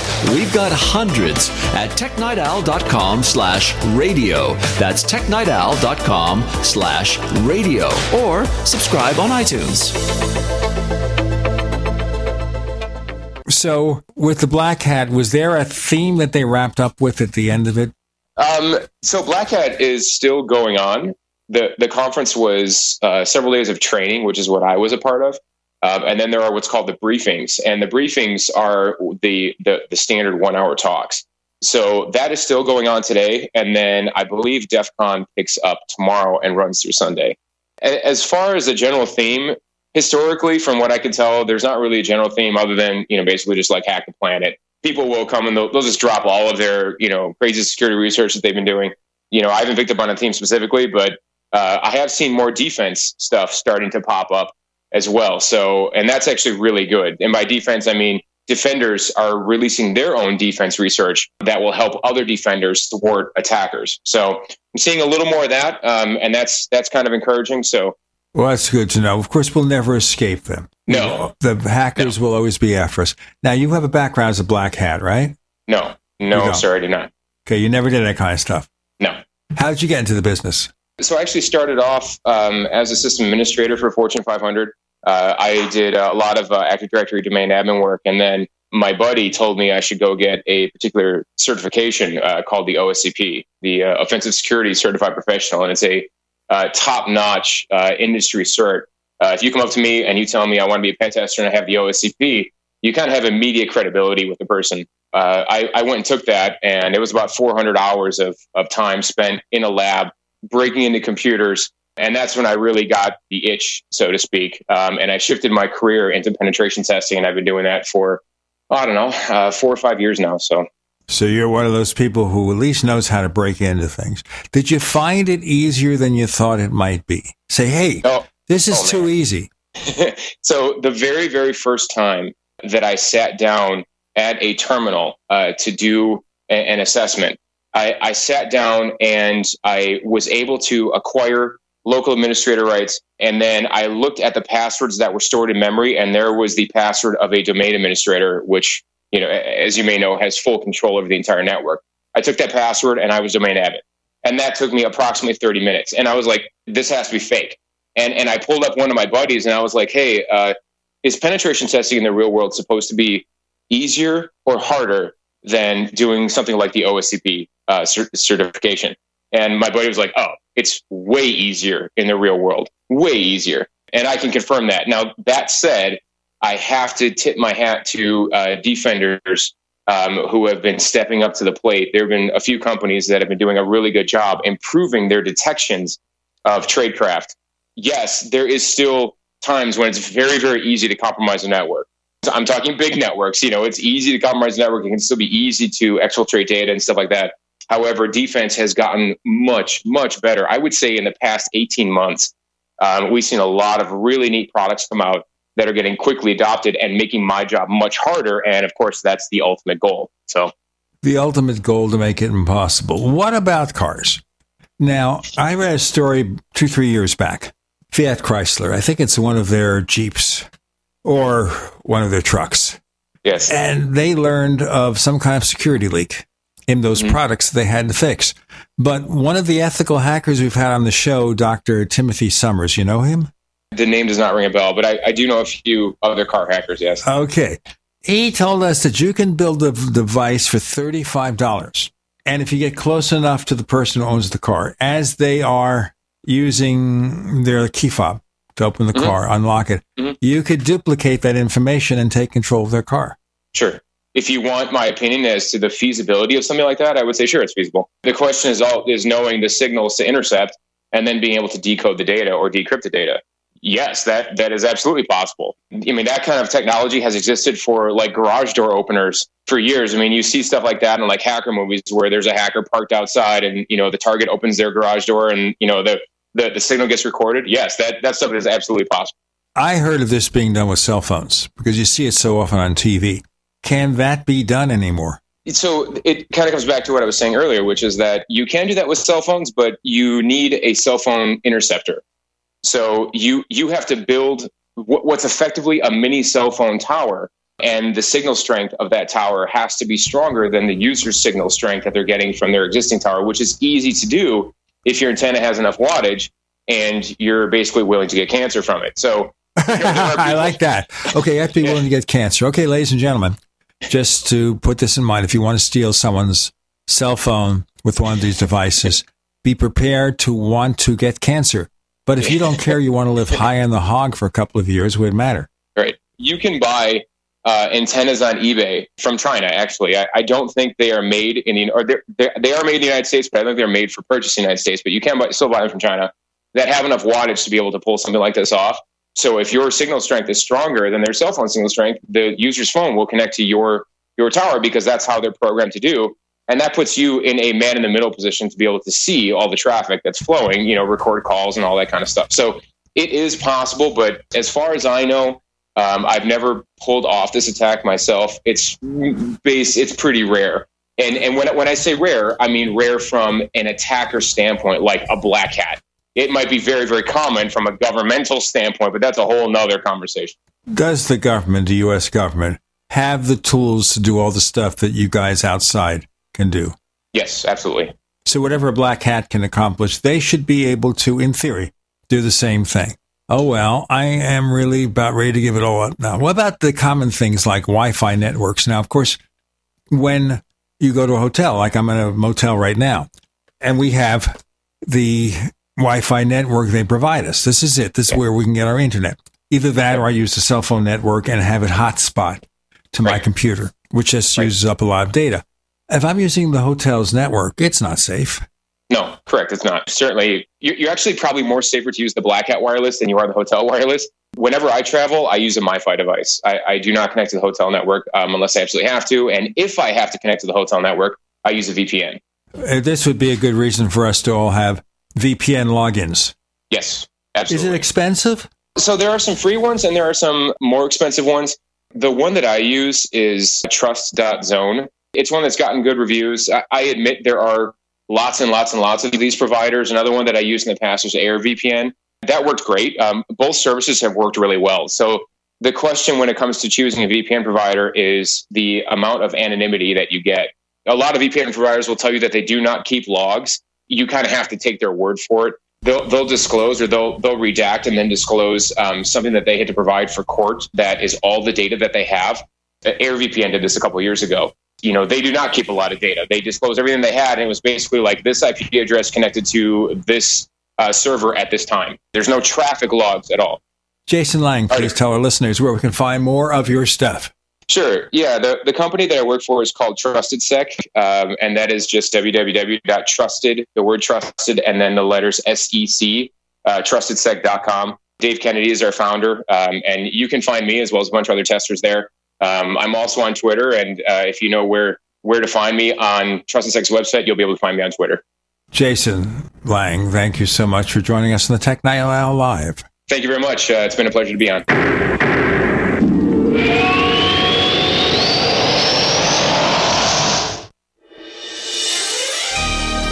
Thank you for listening to GCN. Be sure to visit GCNlive.com today. If you like alkaline water or know someone that does, you're going to love the Dylan Living Water Bottle. It creates alkaline water on the go while reducing plastic waste and saving you money. Made with surgical grade stainless steel, the Dylan bottle increases the pH up to 9 to deliver both alkaline and antioxidant water anywhere you want it. Alkaline water is healthier, tastes better, and can even boost energy. The Dylan bottle makes it easy and affordable to be healthy and achieve optimal hydration. Get your Dylan bottle today at dyln.co. That's dyln.co. As a small business owner, you make every dollar count. So, what could you do with $10? Go to Vistaprint.com today and you'll get 500 high quality custom business cards for only $9.99. That's less than 2 cents per card. And at Vistaprint, your satisfaction is absolutely guaranteed. So, it's never been easier to turn 500 strangers into connections. Just visit Vistaprint.com and use promo code 5000 at checkout. That's Vistaprint.com, promo code 5000. If you owe money to the IRS, you need to hear this. The IRS is cracking down on those who owe back taxes. It starts with a devastating letter, and if you don't act immediately, you could find yourself having your wages garnished or have a lien placed on your property. But there's a solution. Tax 10,000 can help. Avoid enforced compliance, where these holds on your income and seizure of your home could become a nightmare that just won't end. Call 800-239-9957 now and speak to one of our experts. 800-239-9957 is the number to link you directly to a tax resolution specialist who will negotiate with the IRS on your behalf. Working through the IRS Fresh Start program, all the forms will be handled for you. All you have to do is make the toll-free call. 800-239-9957. Find out if you qualify and possibly save yourself thousands of dollars, not to mention a lot of headaches. It could be the best call you've made today. That number again, 800-239-9957. The service does not provide tax settlement or legal services. We will refer you to a company that does provide such services. Often the IRS will not agree to any reduction in the amount owed. Not all taxpayers who owe more than $10,000 will qualify for a tax reduction program. Have you checked your Google search results lately? Search results are usually the first impression that people form of you or your business, so make sure that they create a positive impression with ReputationDefender.com. What the internet says about you can have a big impact on your life and your livelihood, even if it's not true. Fortunately, you can now control how you look online and in online search results with ReputationDefender.com. Call 800 831 0771 now. That's 800 831 0771 for your free reputation analysis. If you have negative material from an ex employee, upset patient, or former client, newspaper article, legal issue, social media, or other source showing up in your search results, you can combat it with ReputationDefender.com. Our dedicated experts in patented technology can help make your online search results look their best. Call 800 831 0771 to learn more. 800 831 0771. That's 800 831 0771. Or visit ReputationDefender.com. All right, crew, let's get her dug. Honey, you want to give me a hand? I'm planting that tree, remember? No matter how large or small your digging project may be, no matter how urban or rural, you must always call 811 before any digging project. 811 is our national one call number, alerting your local utility companies to come out and mark any lines they have near your dig site. You must call 811 at least two to three business days before any digging project so you can avoid hitting our essential buried utilities. This includes natural gas and petroleum pipelines, electric, communication cables, and water and sewer lines. So before you do this or this, make sure you do this. For digging projects big or small, make the call to 811. Brought to you by Common Ground Alliance. What's going to happen next? You never know when you're listening to the Tech Night Owl live with Gene Steinberg.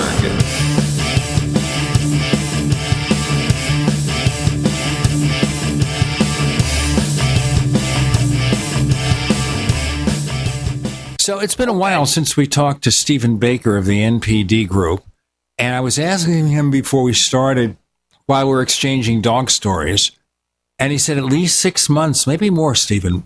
Or maybe it was yesterday. Yeah, it feels like six I- months. I- yeah, I missed it. I've just been a very busy 2018 for me. Has it? Do you find all this talk about now that Apple's a trillion dollar company has made any difference, or is it just a bunch of numbers?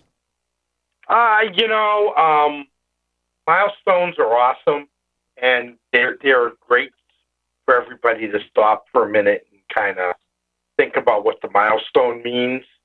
Uh, but you know, get stopped for a minute, and then you have to get back on the horse and keep moving. And um, I think that's kind of what we.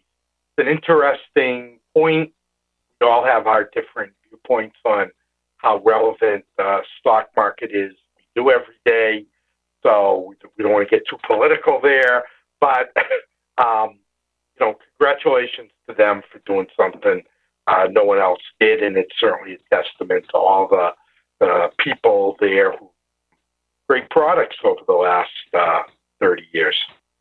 Now, one big thing, of course, we can bring up when looking at the sales picture in the June quarter, Mac sales were down, what is it, 13% in unit sales, 5% in financials, whereas a lot of the PC industry, they seem to do a little bit better.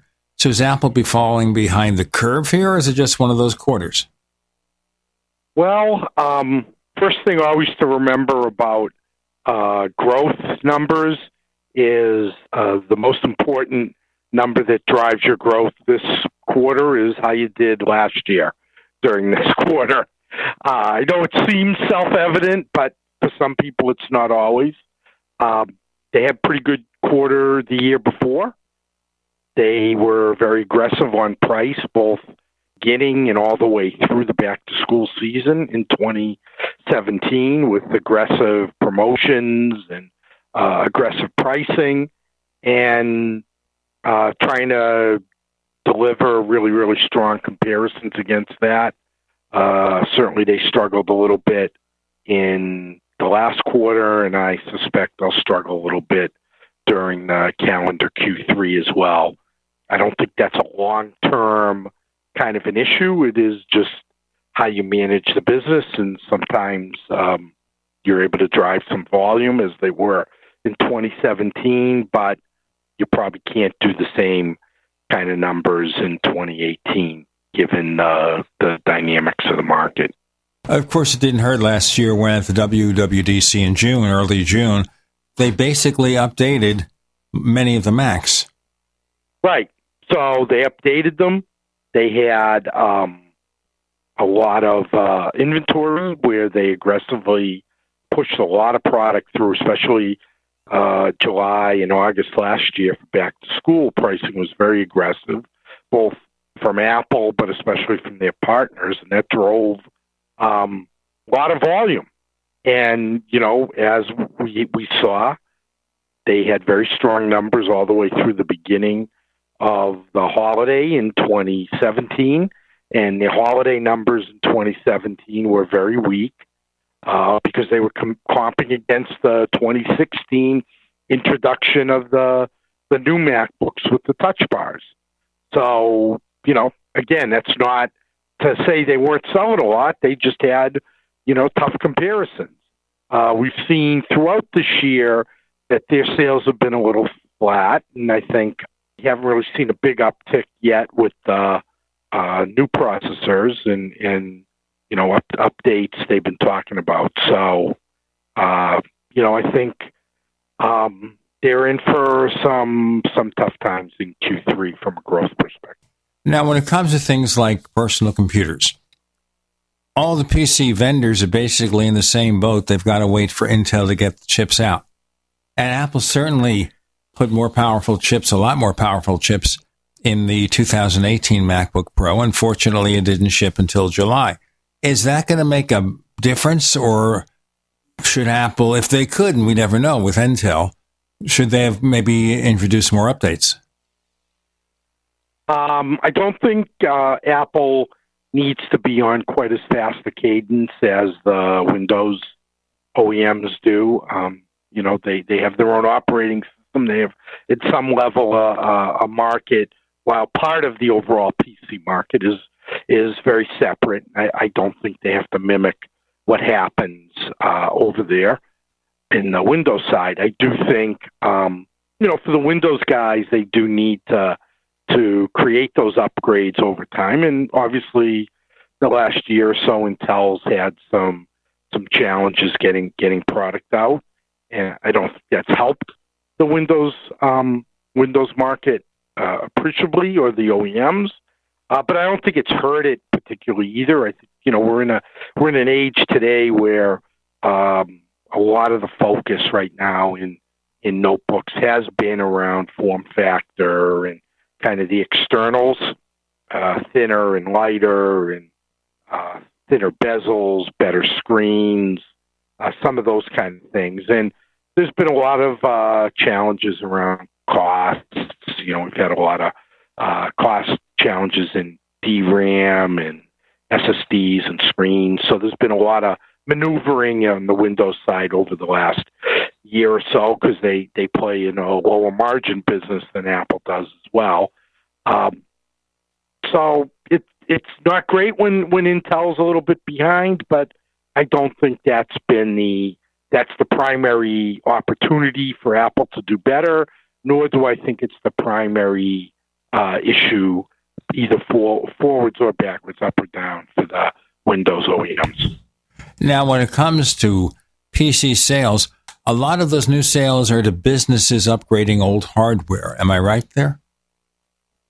Uh, well, we see some of that. Um, you know, on, I I think some of that has been is a little bit overblown. I think we're we're seeing the maybe the little fat part of that um, gradual shift in businesses from Windows 7 to Windows 10. Uh, but you know, it's important to remember that uh, it's very gradual, and that in an age of software as a service, uh, the idea that I have to go upgrade a whole bunch of clients because there's a new operating system, that that thought process is kind of moot today. Uh, that's that's not really how a company thinks about things um, because it is kind of a ongoing process as opposed to a, a one-time change. So there's plenty of plenty of time for for organizations to make the decision about moving from Windows 7 but as we get a little bit further along and the uh, products get older, then you do start to see uh, some upgrades. But I think the primary uh, driver today is just that is a bit of an age and not necessarily um, the operating system. Because going forward, uh, you know, Windows is going to be on the same kind of cadence that that Macs are on, right? We're going to deliver operating systems, and you know, we very rarely see much of a bump on a um, change in the Mac OS, and I suspect that's the uh, that's a good glimpse into the future uh, on the Windows side as well. Um, that said, you know, there's still plenty of activity on the consumer side uh, in terms of um, some strong volumes in areas like gaming. Um, seen some continued uh, incredible growth numbers out of the uh, Chrome market for consumers. So there's lots of interesting stuff going on um, on the consumer side as well. We've got Stephen Baker of the NPD Group, more to come on the Tech Night Owl Live.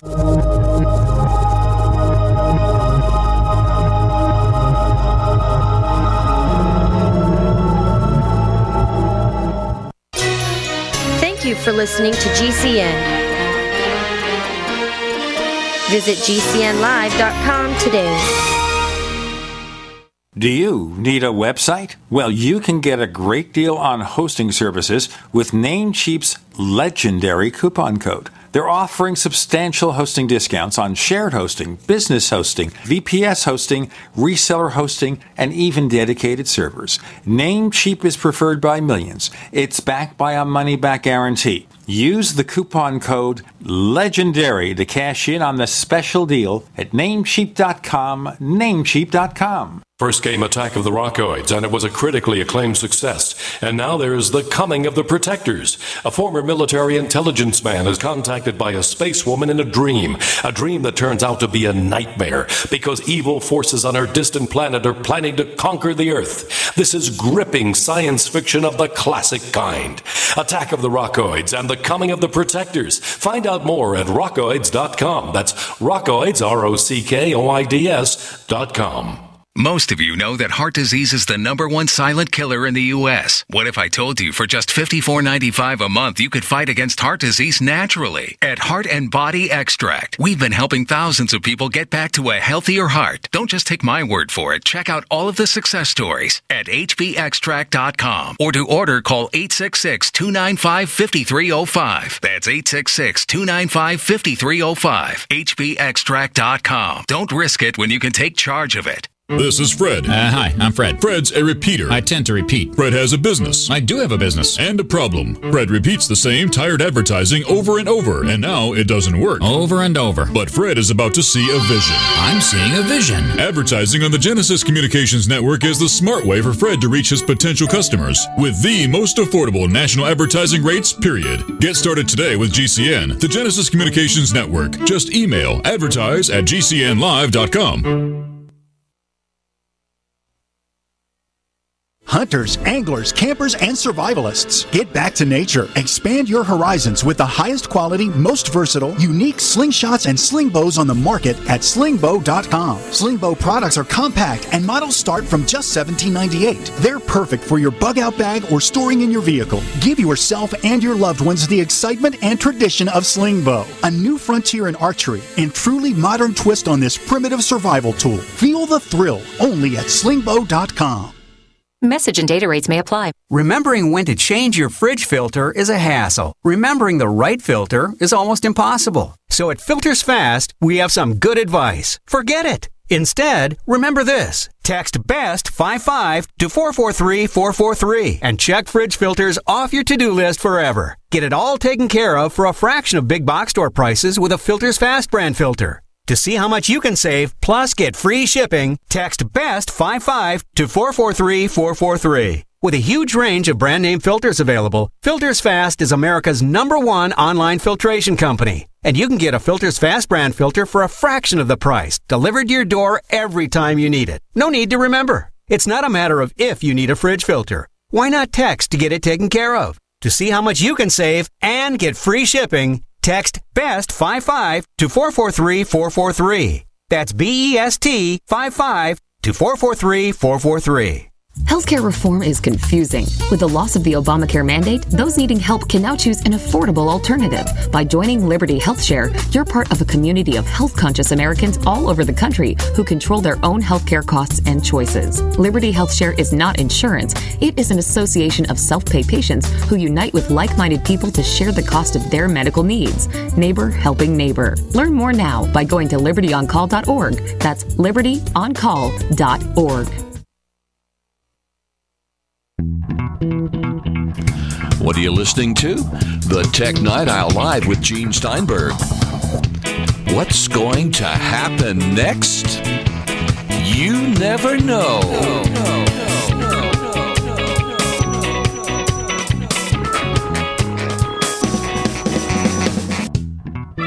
With Stephen Baker of the NPD Group, we were looking at PC sales, focus a little bit on Mac sales, whether the drop in sales has any significance or it's just what is. Now, with Apple, I guess people tend to look for the upgraded models because they make such a big deal. I mean, and the PC side, they're constantly upgrading their hardware, but doesn't get that central focus because there's so many out there. Am I wrong? No, uh, you know, there's many, many Windows OEMs, and there's only one Mac OS OM OEM. So, you know, there isn't that kind of hardware competition among different companies. Apple's really just competing around their different product lines. So, don't see that kind of um, impetus to happen. So you do see when when Apple does decide to upgrade, whether it's upgraded chassis or form factors or upgraded processors, you you typically see some kind of a an increase uh, over time, especially in the upgraded processor side. Clearly, they're a little bit less.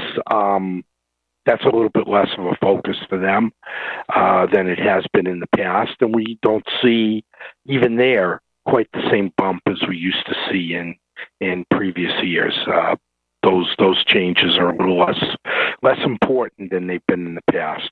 Form factor changes, on the other hand, for Apple always drive a pretty big uh, short term increase. Uh, again, because they don't spend a lot of time having to compete with other similar brands in terms of their finish and the look and feel of the product.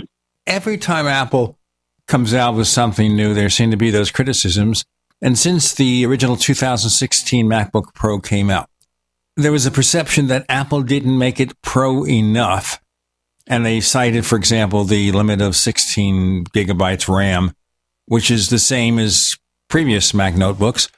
And this year, Apple is offering 32 with a larger battery to support the increased power used by a different memory controller, all that stuff. They got a six core processor on the 15 inch model.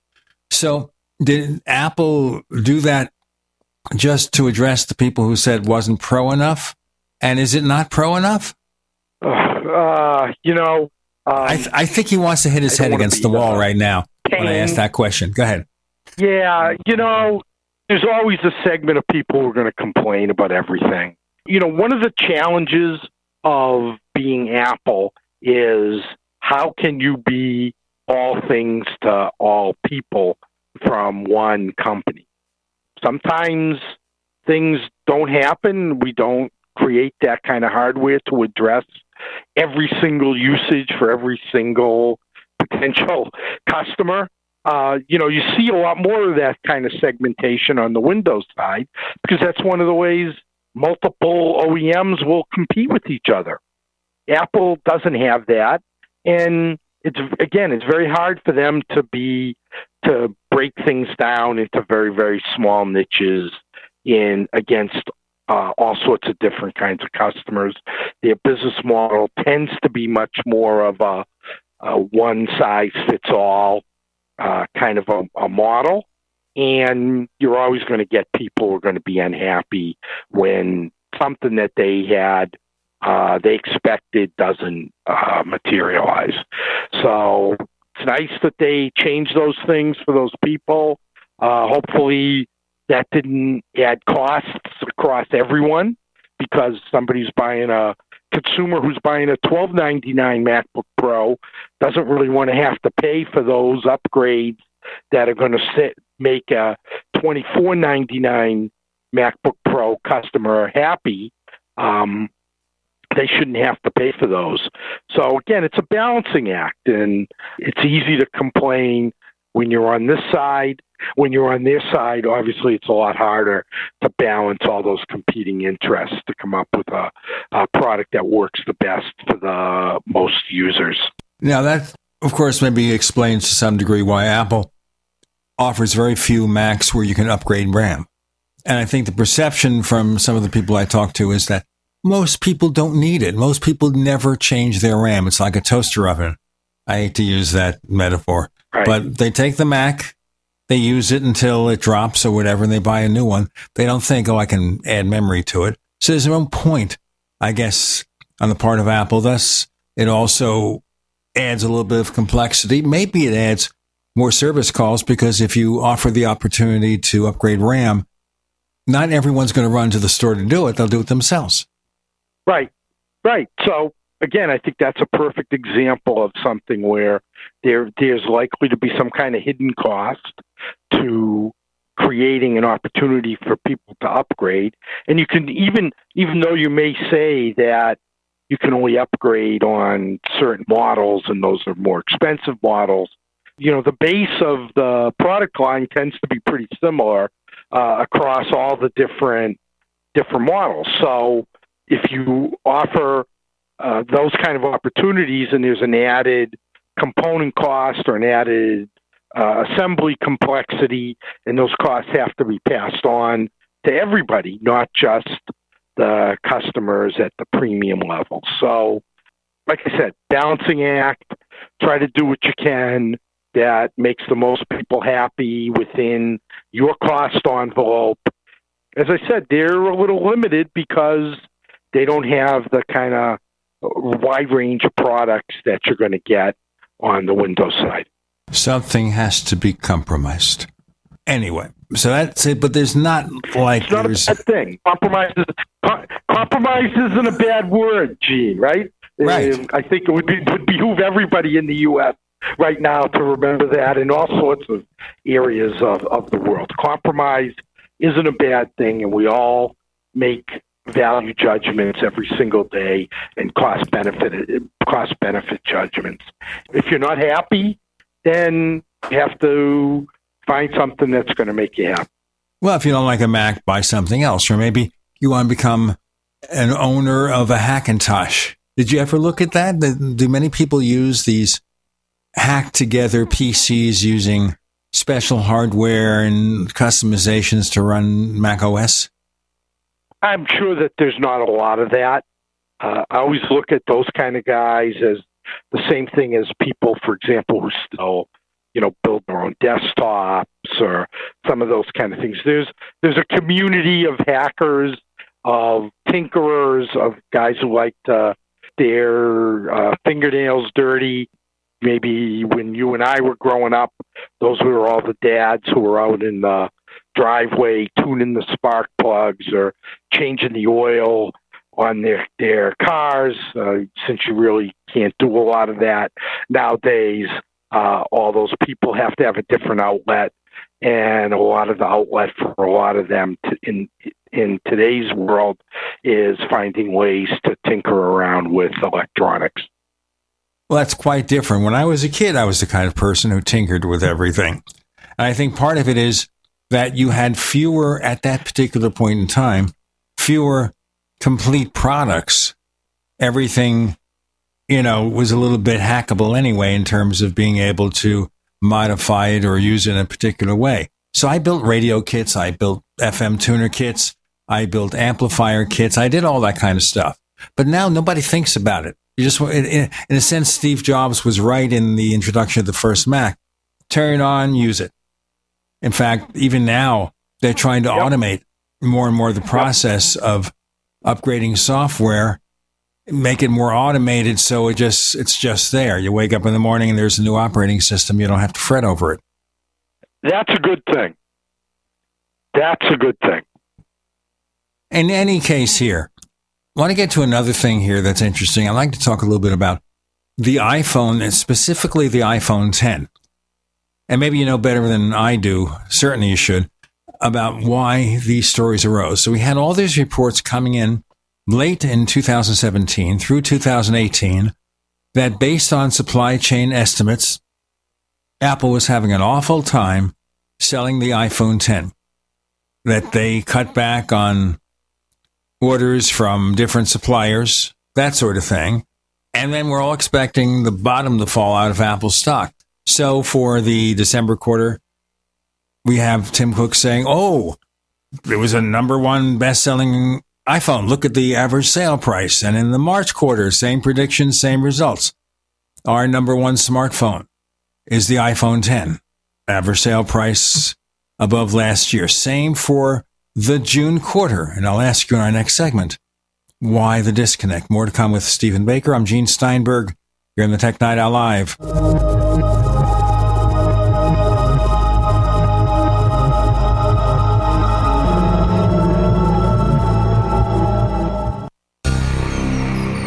Thank you for listening to GCN. Visit GCNlive.com today.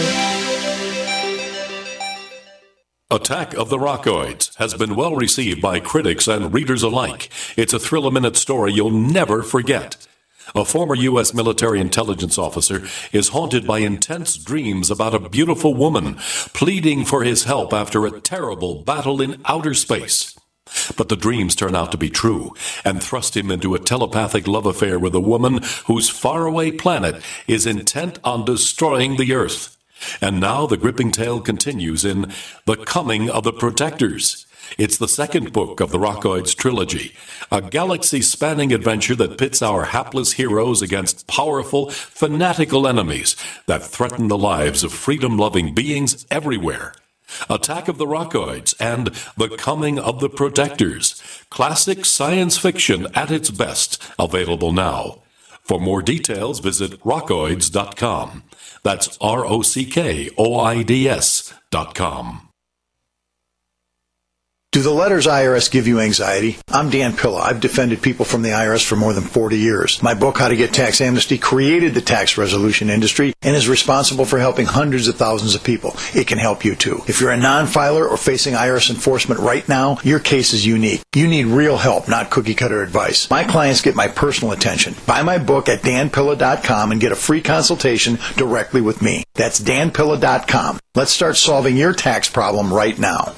Water is the single most important thing your body needs, so you want to be sure it's the best for you and your family. Since 2005, thousands have depended on Berkey purified water. The Berkey Guy provides the lowest priced filtration systems in every size for incredibly delicious water now and in an emergency.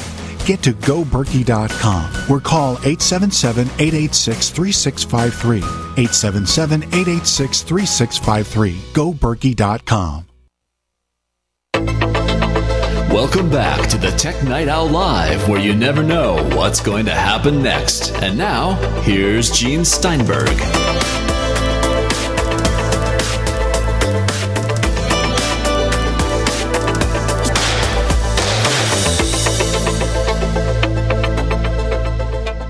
The eternal disconnect. iPhone 10 sales. How could these outsiders get it so wrong? Well, there's a couple reasons, but let's start with the real basic ones, which is inventory doesn't equate to sales volume. Sell in is not sell through. As a company that works with and tracks sell through, I have a pretty good view and a pretty big commitment to the idea that the most important thing is the very end of the supply chain. And the real thing to worry about is not what's happening one or two or three layers back in the supply chain. The real thing to worry about is what happens when the salesman talks to the consumer or the sales rep is at the company and somebody buys something. That's the end of the road, and that's what's most important. A lot of these people lose sight of that and they try to guess at what's happening at the end of the sales cycle because they don't really know. Maybe they're not NPD clients. But if they knew, then they would have a little bit better understanding. So they're always trying to make all these guesses all the way through. Um, sure, you can glean some things from back parts of the supply chain, but at the end of the day, building stuff and selling stuff are two separate uh, activities, and it's not a seamless one for one relationship. And clearly, as Apple shows all the time, and as uh, Tim Cook t- tends to talk about in most conference calls, you can spend a lot of time looking at that, but you don't really know. Those aren't the same kind of signals that everybody thinks they are. There's really only one good signal, and that one good signal is what happened when someone bought it. And Apple knows that certainly, how many products it sells. And one thing Tim Cook has said that you shouldn't use a couple of metrics from the supply chain to guess what demand and sales are because Apple is constantly adjusting orders from different suppliers. And this is what Tim Cook's expertise has been. And just seeing that supplier A is selling less doesn't mean supplier C isn't selling twice as much and making money hand over fist. Right. I would also add that supply chain information comes from the supply chain, who tends to have a vested interest in how to position those kind of things, and whether it's with investors or competitors or the people they supply, like Apple. So, if there are ways that they can put pressure, I think what's really interesting for looking back at that supply chain is that there's that information always comes from businesses that are in the supply chain who have a vested interest in what happens there. So they are making statements or leaking things that may or may not hurt suppliers upstream or customers downstream. Um, they have a vested interest in there trying to manipulate things to help their business. So when you finish all this and look, um, again, um, they can, all those numbers can come out, but the one thing that they can't manipulate is the sales number. Well, certainly, if Apple manipulated sales numbers, and this is what people sometimes don't understand, Apple would be in humongous trouble. Yep, there's uh, there, there there are a lot of rules about how you can and can't report things. So, um, as a trillion dollar public company, I think Apple is um, going to do its best to, to follow those kind of accounting rules.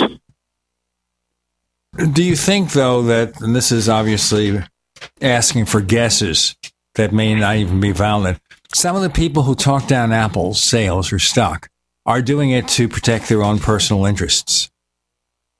Sure everybody is always trying to protect their own uh, personal interests. Uh, I'm sure there's a little bit, like I said, jealousy or uh, supply chain competition trying to to change some of those kind of things, um, change the perception. Uh, I'll also add um, on the other side that um, sometimes I think the people who follow Apple are a little sensitive and um, they over ascribe value to things that are said that don't have a lot of value. A lot of people talk, a lot of people don't really have very much information.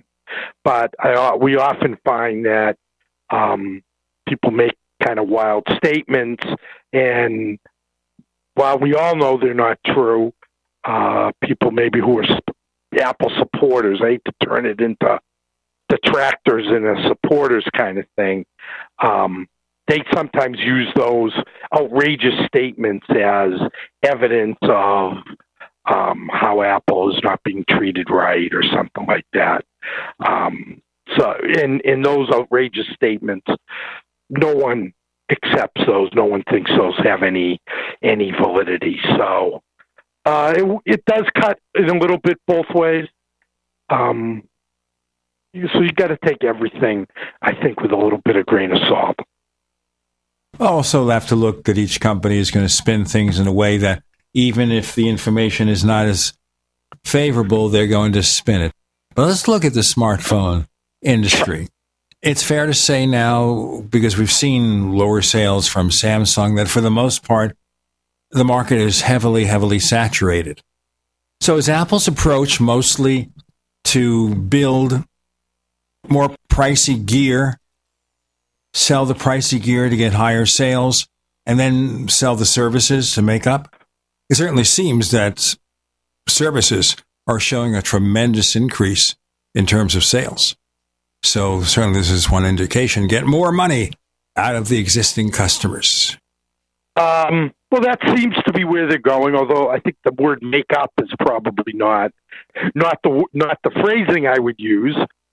I think um, th- there's there's a virtuous circle in there, which is that um, Apple sells a premium product. Uh, premium customers are more likely to consume incremental services after the purchase of the device.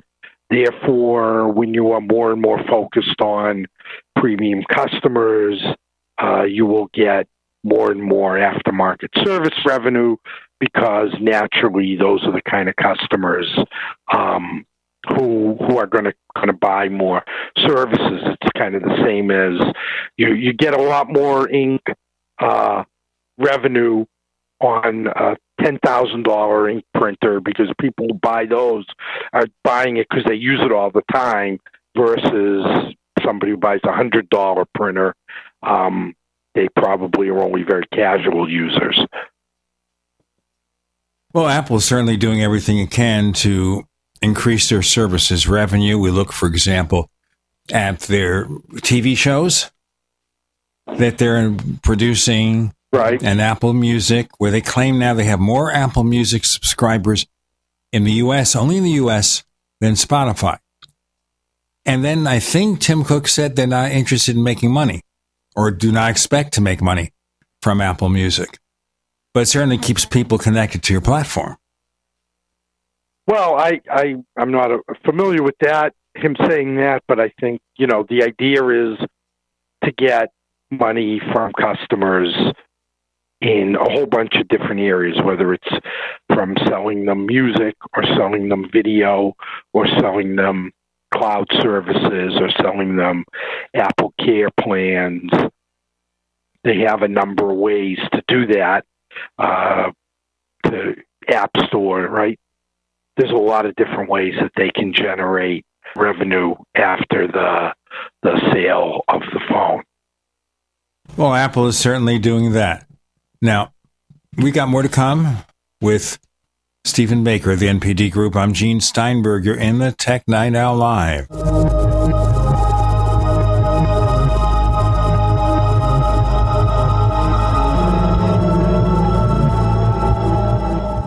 Attack of the Rockoids has been well received by critics and readers alike. It's a thrill a minute story you'll never forget.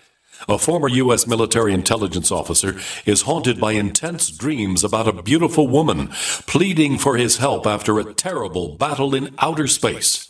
But the dreams turn out to be true and thrust him into a telepathic love affair with a woman whose faraway planet is intent on destroying the Earth. And now the gripping tale continues in The Coming of the Protectors. It's the second book of the Rockoids trilogy, a galaxy spanning adventure that pits our hapless heroes against powerful, fanatical enemies that threaten the lives of freedom loving beings everywhere. Attack of the Rockoids and The Coming of the Protectors. Classic science fiction at its best, available now. For more details, visit rockoids.com. That's R O C K O I D S dot com. How well and how fast does Heart and Body Extract work to improve blood circulation? Listen. My name is Ellis, and I am 66 years old, and I live in Jacksonville, Florida. Two years ago, I was diagnosed as having clogged arteries. I had 70% blockage in one artery leading to my heart. They wanted me to go on Plavix, but I refused, knowing the negative side effects. Heart and Body Extract is a unique balance, synergy, and proportion of herbs reaching from head to toe at maximum absorption around 95% at the cellular level. Within the first month, I felt a dramatic difference. The heaviness in my legs was reduced, and within two months, I felt completely normal. Your natural organic herbal formula for heart health is Heart and Body Extract. Heart and Body Extract comes with a 100% ironclad money back guarantee. Details at hbextract.com or call 866 295 5305 for Heart and Body Extract. Call 866 295 5305. 866 295 5305 for Heart and Body Extract. I'm Dan Pilla. I started fighting the IRS over 40 years ago when they tried to seize my mother's house. I sued the IRS and won. I beat the IRS then, and I've been beating them ever since. I wrote the book on tax debt settlement, and I've helped thousands of people deal with tax problems they thought might never be solved. I can help you too. If you owe taxes you can't pay, don't wait another day. There's no such thing as a hopeless tax case. Call 800-34 no tax or go to my website danpilla.com. That's danpilla.com, danpilla.com. Aging is one thing that affects everyone. George has talked about the power of stem cells for years. Now, there's a new serum that harnesses that stem cell power to bring back your youthful look. Beverly Hills doctor Nathan Newman. Stem cells are basically our fountain of youth. This is what maintains our body's uh, reparative regenerative abilities. As we age, every cell breaks down and needs to be replaced, and what replaces it is the stem cell. Dr. Newman and Jeunesse have developed Luminess. Luminesce. Luminesce takes the science of stem cells using the same growth factor complex that literally heals our cells, slowing the appearance of the aging process. Apply Luminesce twice daily and on average see results in a week. Learn more, watch our video, and order today at a special Coast website, healthylooking.com. Plus, there's a 30-day money-back guarantee. Again, that's healthylooking.com. Luminesce for a healthier, much younger, better-looking you. Buy now at healthylooking.com. Bacon lovers, we ship free. Try our amazing bacon. No refrigeration required. Proprietary value added packaging provides 10 years shelf life and protects the leanest, thickest, center cut, fully cooked bacon in America today. Ready to eat right from the pouch or warm and serve. Savory and delicious. Wholesale price for your everyday use. Order today at readytoeatbacon.com. Readytoeatbacon.com.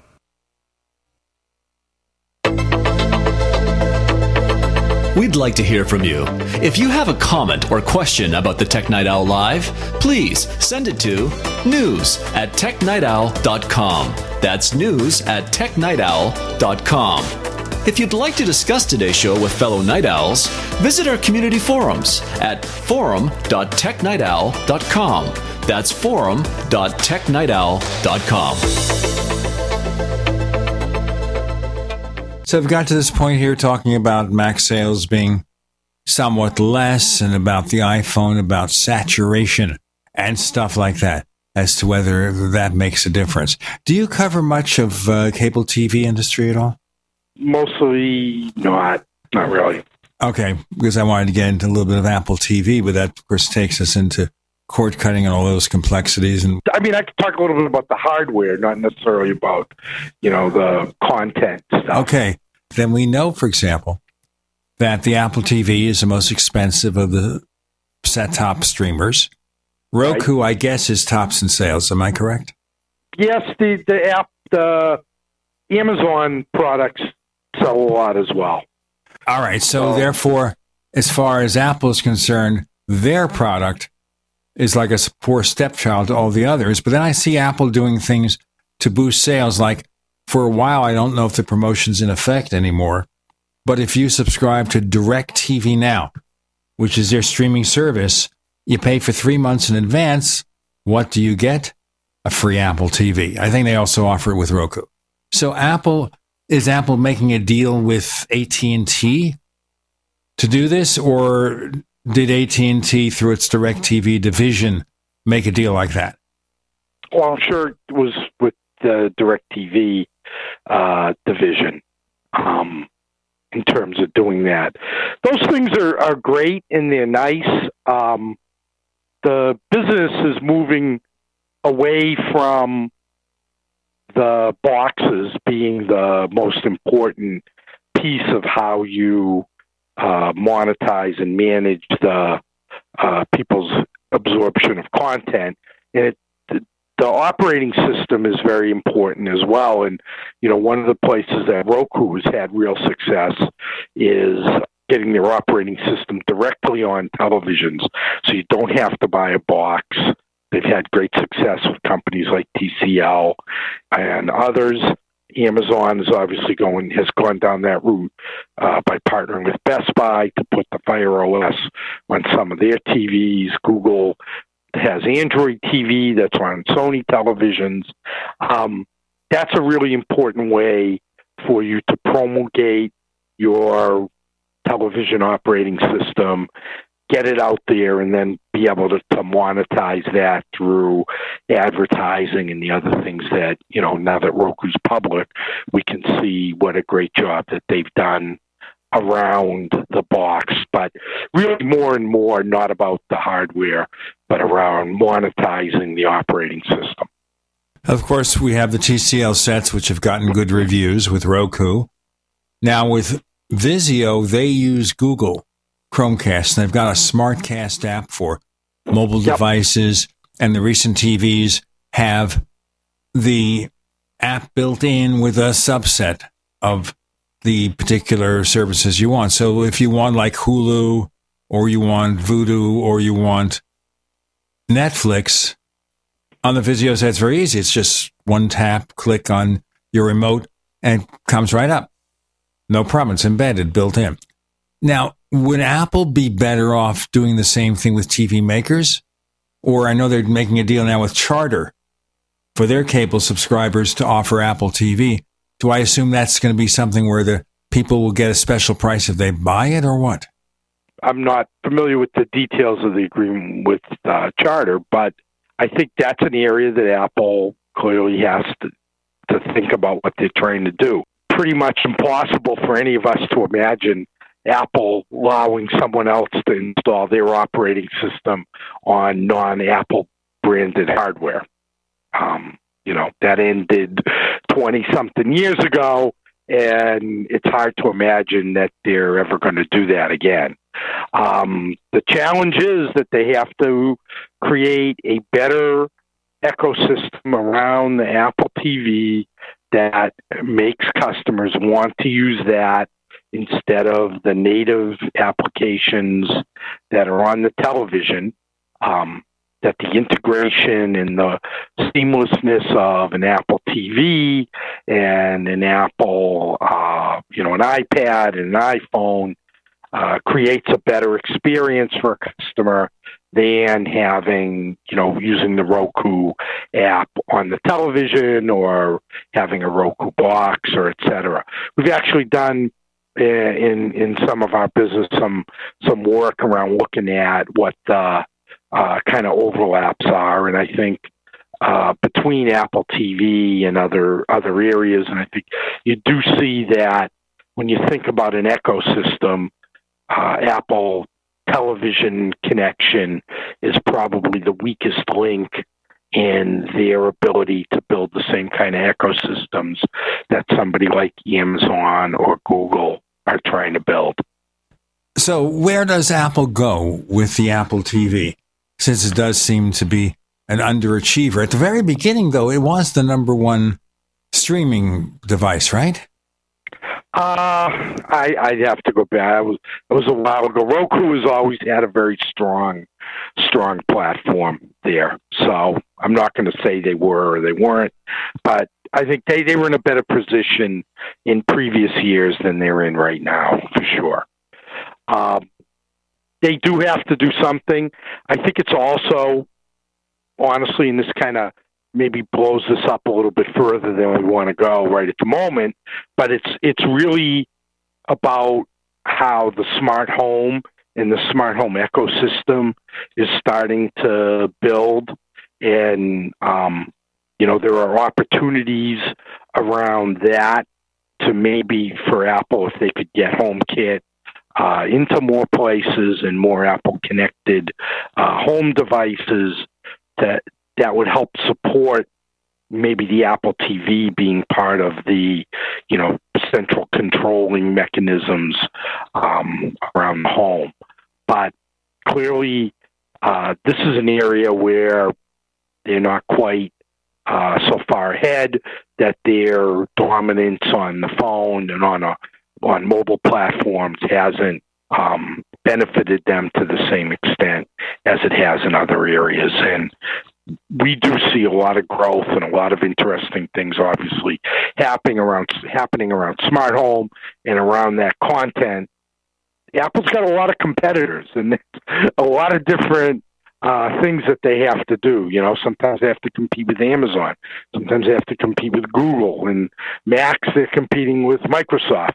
Uh, you know, so they have a lot of different areas where they try to have to try to uh, find the right um, right way to thread the needle to get the right products out there. It's a challenge, but this is certainly an area where the leverage that they're able to exert from their strength on the on the mobile side just has not uh, played out like a lot of people thought it would.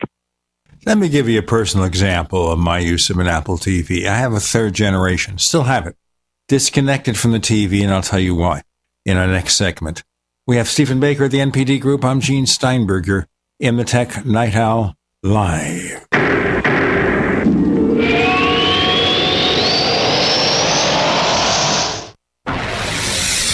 You are listening to GCN. Visit GCNlive.com today. Healthcare reform is confusing, but whether it's finding an affordable insurance plan, keeping your doctor, or being able to afford needed prescriptions, navigating the healthcare system has become a challenge. Control your own healthcare costs and choices with Liberty Health Share. Liberty Health Share is not insurance, it is an association of self pay patients who unite with like minded people to share the cost of each other's medical needs. Neighbor helping neighbor. Learn more now by going to libertyoncall.org. That's libertyoncall.org.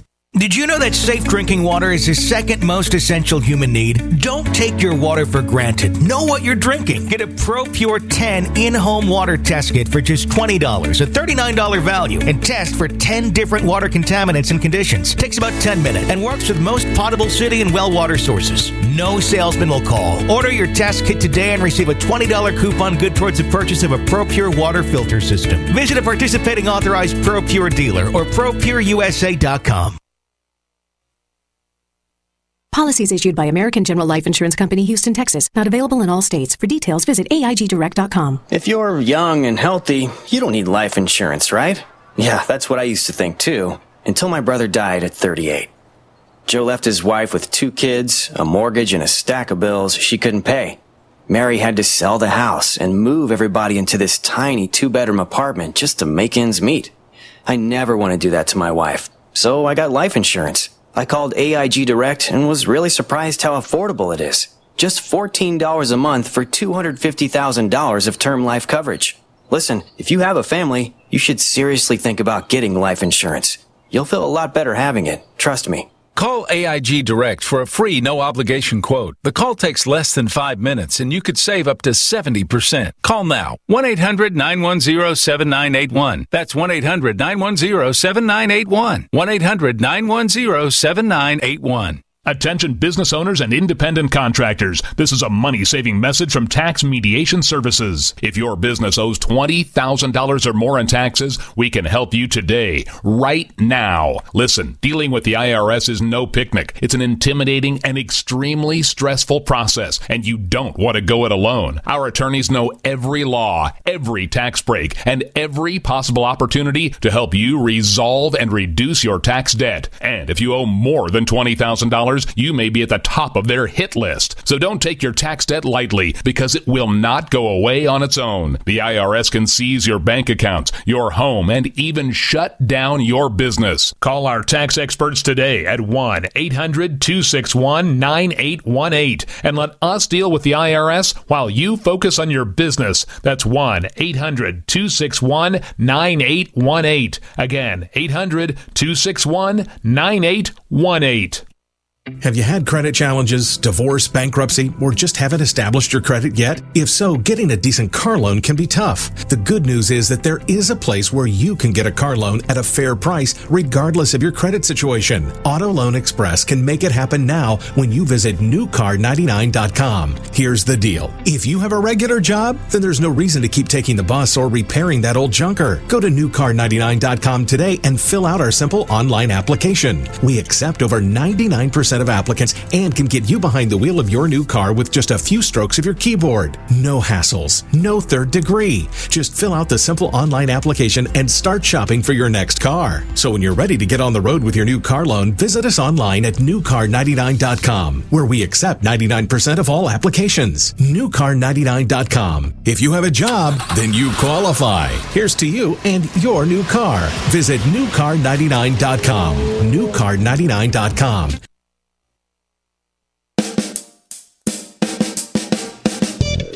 You're listening to the Tech Night Owl Live with Gene Steinberg.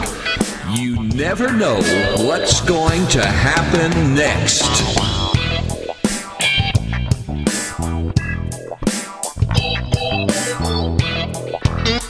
More with Stephen Baker of the NPD Group.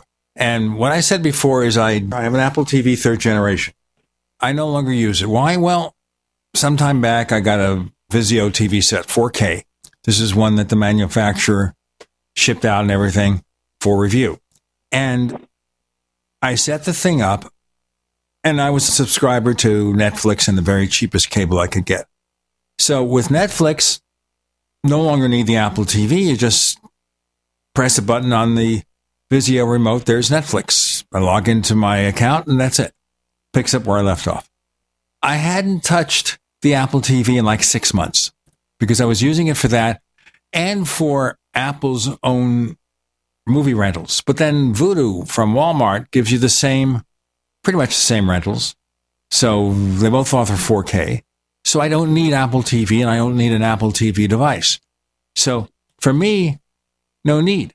Now, as more and more TV sets offer decent interfaces on their smart features, is that eventually going to really hurt the set top box business for streamers, other than, of course, Roku or someone who embeds the technology in a device? Well, like I said, right at the very beginning, right? Amazon doing pretty well uh, with with devices, but uh, their focus has been to try to find ways to get the Fire OS embedded on televisions. That's kind of their next piece, and they're trying to do some leverage. We could uh, this probably brings us all the way into HomePods and things, but you know they've been trying to use the leverage of the Echo family of products and the Alexa voice system, uh, as well as part of that around the TV. Google, as you mentioned, working with Vizio, also work with Sony. They're trying to do some of the same kind of things with the Google Assistant in terms of that helping to be part of the, the television platform. And obviously, Roku, as we said, trying to further and further getting away from just being a hardware company and driving their software onto more and more TVs. And at some level, that, that leaves uh, a very, very difficult measure for Apple in terms of how do I compete there?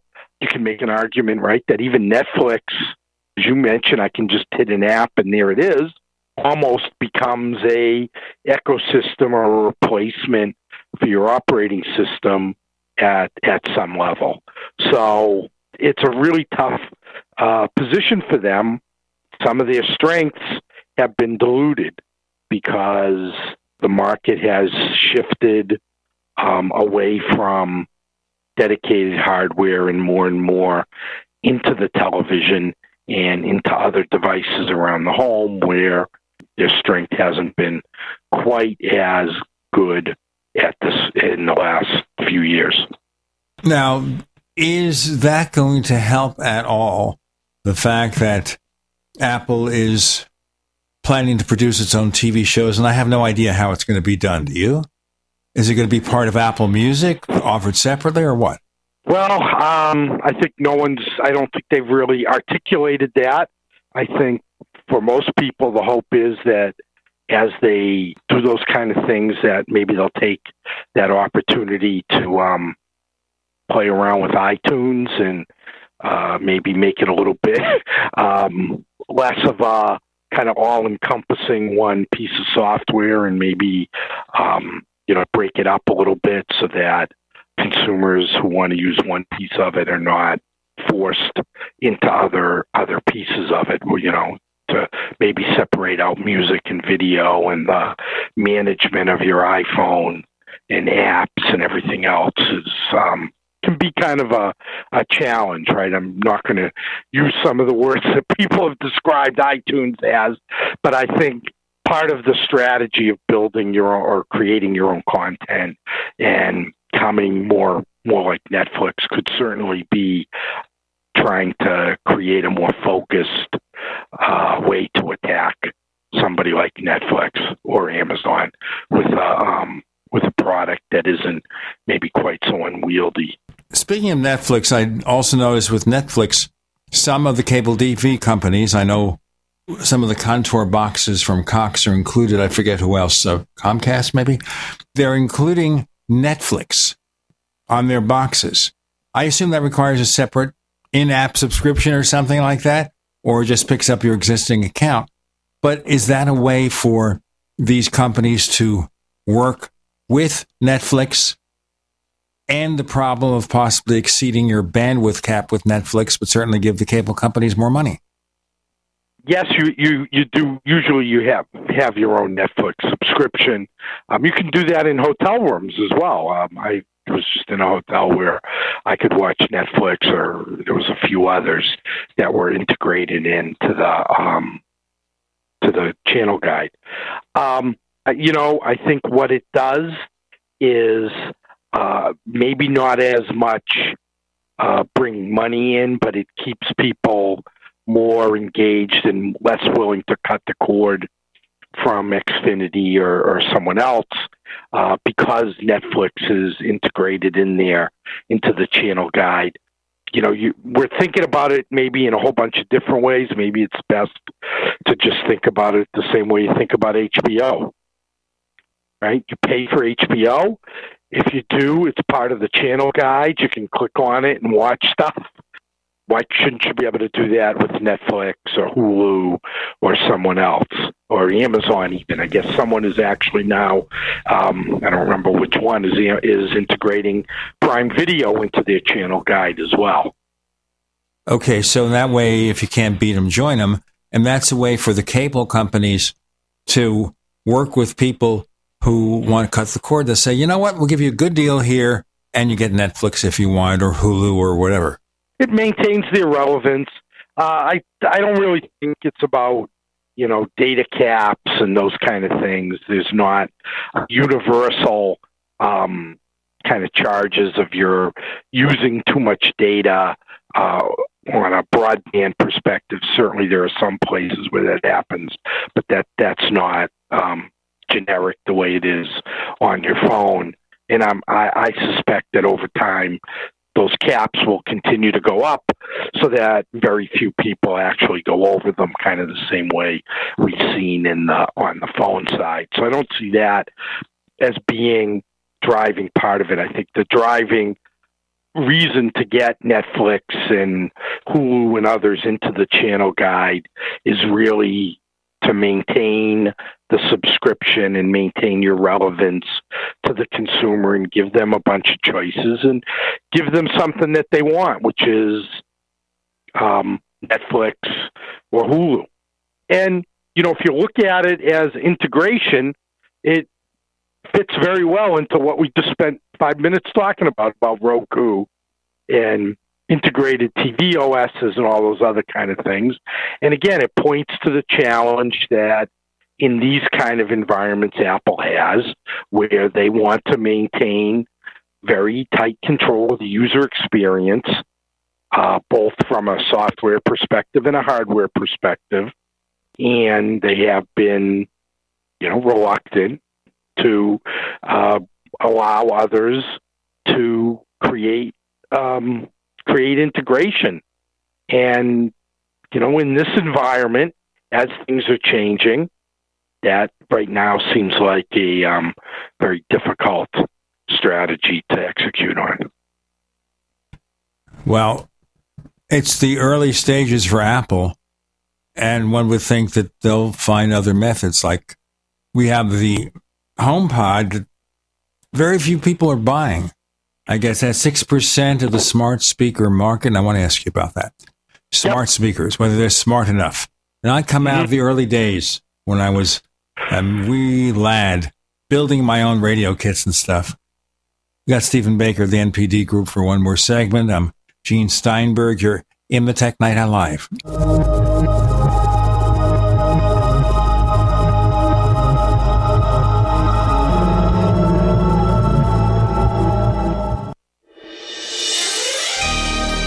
Thank you for listening to GCN.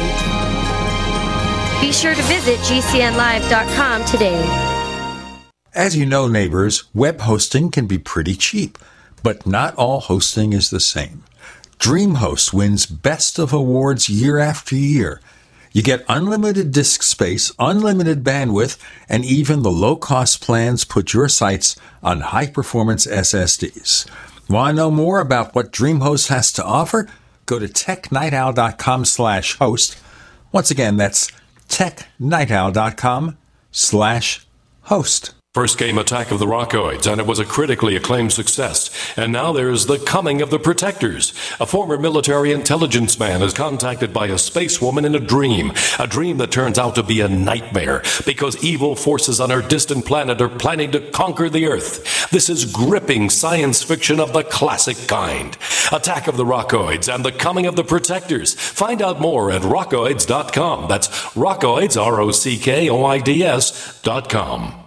Looking for that edge during those intimate moments? We see many ads for enhancement, but the side effects include death. At GCN Team, we should change the Healthy Body Brain and Heart Pack to the Healthy Libido Pack. The brain and heart are not the only organs that require a healthy vascular system. For proper blood flow at the right moment, go to GCNteam.com or call 877 878 4203. That's 877 878 4203. That's 877 878 4203. As a small business owner, you make every dollar count. So, what could you do with $10?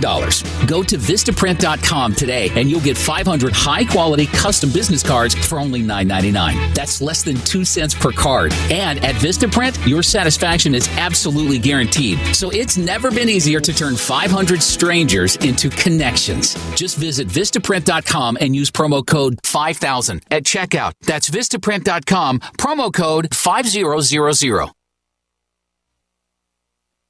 Hunters, anglers, campers, and survivalists. Get back to nature. Expand your horizons with the highest quality, most versatile, unique slingshots and sling bows on the market at slingbow.com. Slingbow products are compact and models start from just $17.98. They're perfect for your bug out bag or storing in your vehicle. Give yourself and your loved ones the excitement and tradition of Slingbow, a new frontier in archery and truly modern twist on this primitive survival tool. Feel the thrill only at slingbow.com non attorney paid spokesperson.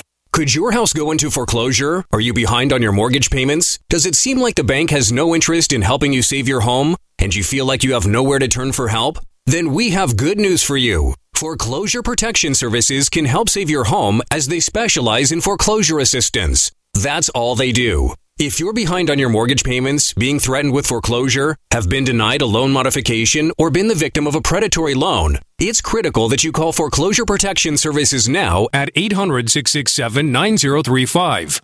Their network of attorneys and their agents are available to speak to you now. If you're behind on your mortgage payments, Foreclosure Protection Services can help stop the foreclosure process. Call today before it's too late. New laws are in effect that may save your home. Call Foreclosure Protection Services now at 800 667 9035. 800 667 9035. That's 800 667 9035. Water is the single most important thing your body needs, so you want to be sure it's the best for you and your family. Since 2005, thousands have depended on Berkey purified water. The Berkey Guy provides the lowest priced filtration systems in every size for incredibly delicious water now and in an emergency get to goberkey.com or call 877 886 3653. 877 886 3653. goberkey.com. You're listening to the Tech Night Owl live with Gene Steinberg. You never know what's going to happen next.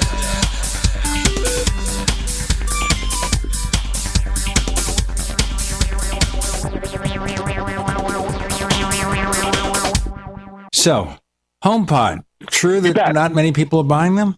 The numbers we see would indicate that on a unit basis, it's not flying off the shelves. The numbers that you you quoted around six percent, um, some of those seem very high to me. Um, some of them are more about the revenue versus the unit.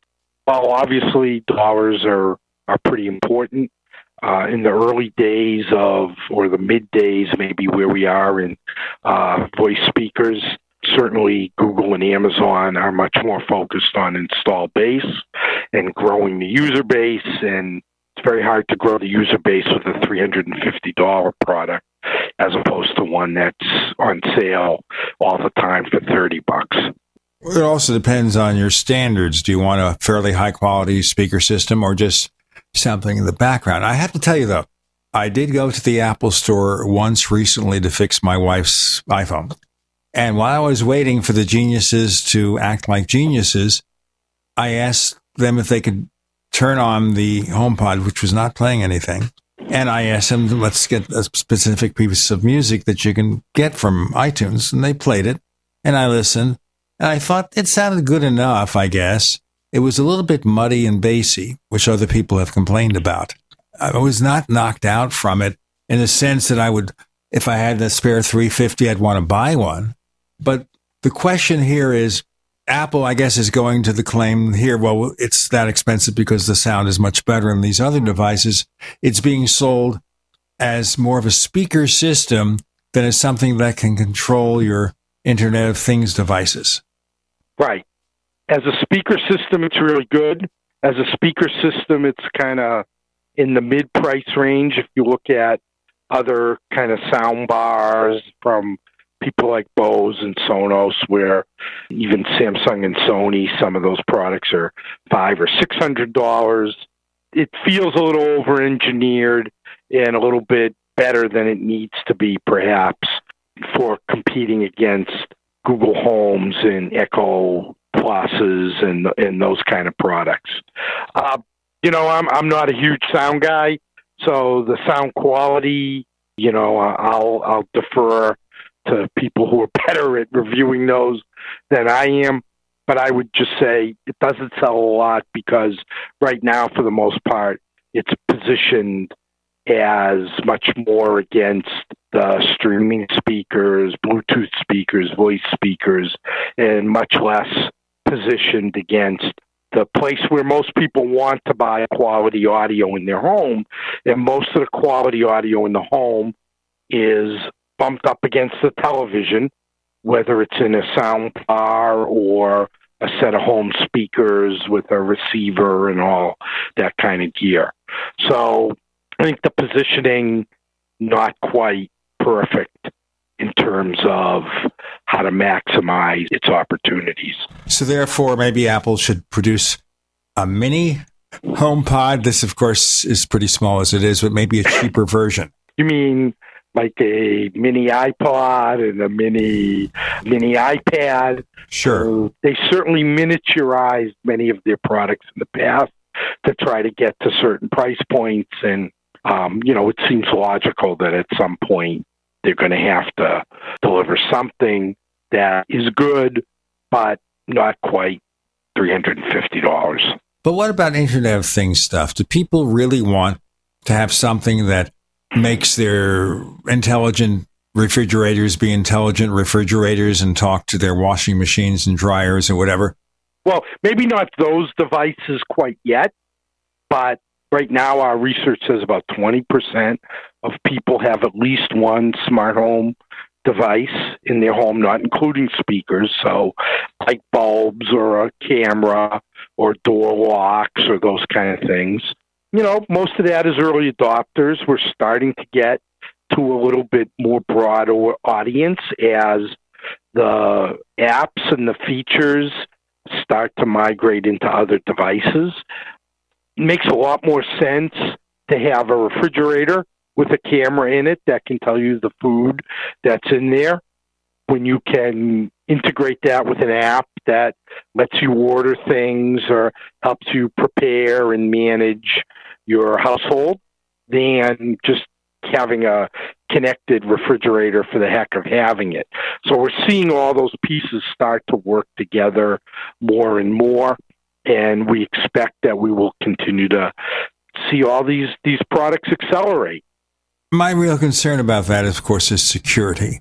I want to know that when I tell my oven to start baking the turkey, that somebody else won't say stop or whatever, or my smart doorbell will not be easily unlocked by somebody else. I want security. I accept that. I would argue that your dumb door lock isn't all that secure either. You know, it's pretty easy for somebody to pick the lock and break into your house. That's what they want to do. So I think some of those security pieces can be a little bit overblown when you look at digital world versus the analog world. But they're legitimate. I'm not saying they're not legitimate, but I think a lot of those challenges we have uh, have always had, maybe just in a little bit of bit different form. Internet of Thing. Huh. I'm concerned about that story I read a while back about someone with a Amazon Echo speaker where a husband and wife are talking. The conversation is recorded and email to a friend, someone on their contact list. That was pretty funny. Uh, it's, it's funny if you know the other person. It's not funny if it goes to a stranger. Well, it's to somebody on their contact list. Presumably, someone in their contact list isn't a stranger. But I'm going to take that one all the way back to some of the other stuff we said, which was, you know what? You can always find somebody or something that happened that was outrageous or horrible. That's the exception, not the rule. I don't know about you, but I don't always live my life based on the fear of the exceptions. Exceptions don't happen very often. You know, planes crash, but most of us aren't afraid to get in them. So cars crash. You're more than likely going to get in a car pretty soon to go somewhere. Those are the exceptions. So we all have cost benefit analysis and we all risk manage on our own. So you have to decide how, how much risk you actually see in those kind of things. But like I said, I think some of those things are a bit um, overblown compared to the same level of risks that exist in the analog world. Hey, Stephen Baker, please tell our listeners if they want to know more of what you do, where do they go? Our website is uh, www.npd.com. You can always follow me on Twitter at npd Steve Baker. You can find us on Twitter if you look for Tech Night Owl. Look for Gene Steinberg on Facebook, the guy with the plaid shirt. If you find him, it's me. Still have the shirt, haven't worn it in a while. We also have a second radio show about UFOs and things that go bump in the night called the Paracast at paracast.com. And this week we're going to be talking about animal mutilations and near death experiences. They're not necessarily related. Paracast.com. We also have a way for you to listen to this show free of the network ads. If you join Tech Night Owl Plus, for more information, go to plus.technightowl.com. That's plus.technightowl.com. It's cheap. Prices start at just $1.49 a week, much less than a Frappuccino from Starbucks. And we think it's a better deal you know, go get the cheaper coffee. Actually, I like Circle K coffee. I don't know if there's a Circle K near you, but they're not paying me for that, so I'm not going to mention the name of, again. We also have longer term subscription plans that are cheaper per month, and you get the version of the show once again free of the network ads, better quality audio also. Go to plus.technightowl.com for more information, plus.technightowl.com been a while, Stephen Baker. Thank you for joining us on the Tech Night Owl Live. Always the highlight of my week when I'm on your show, Gene.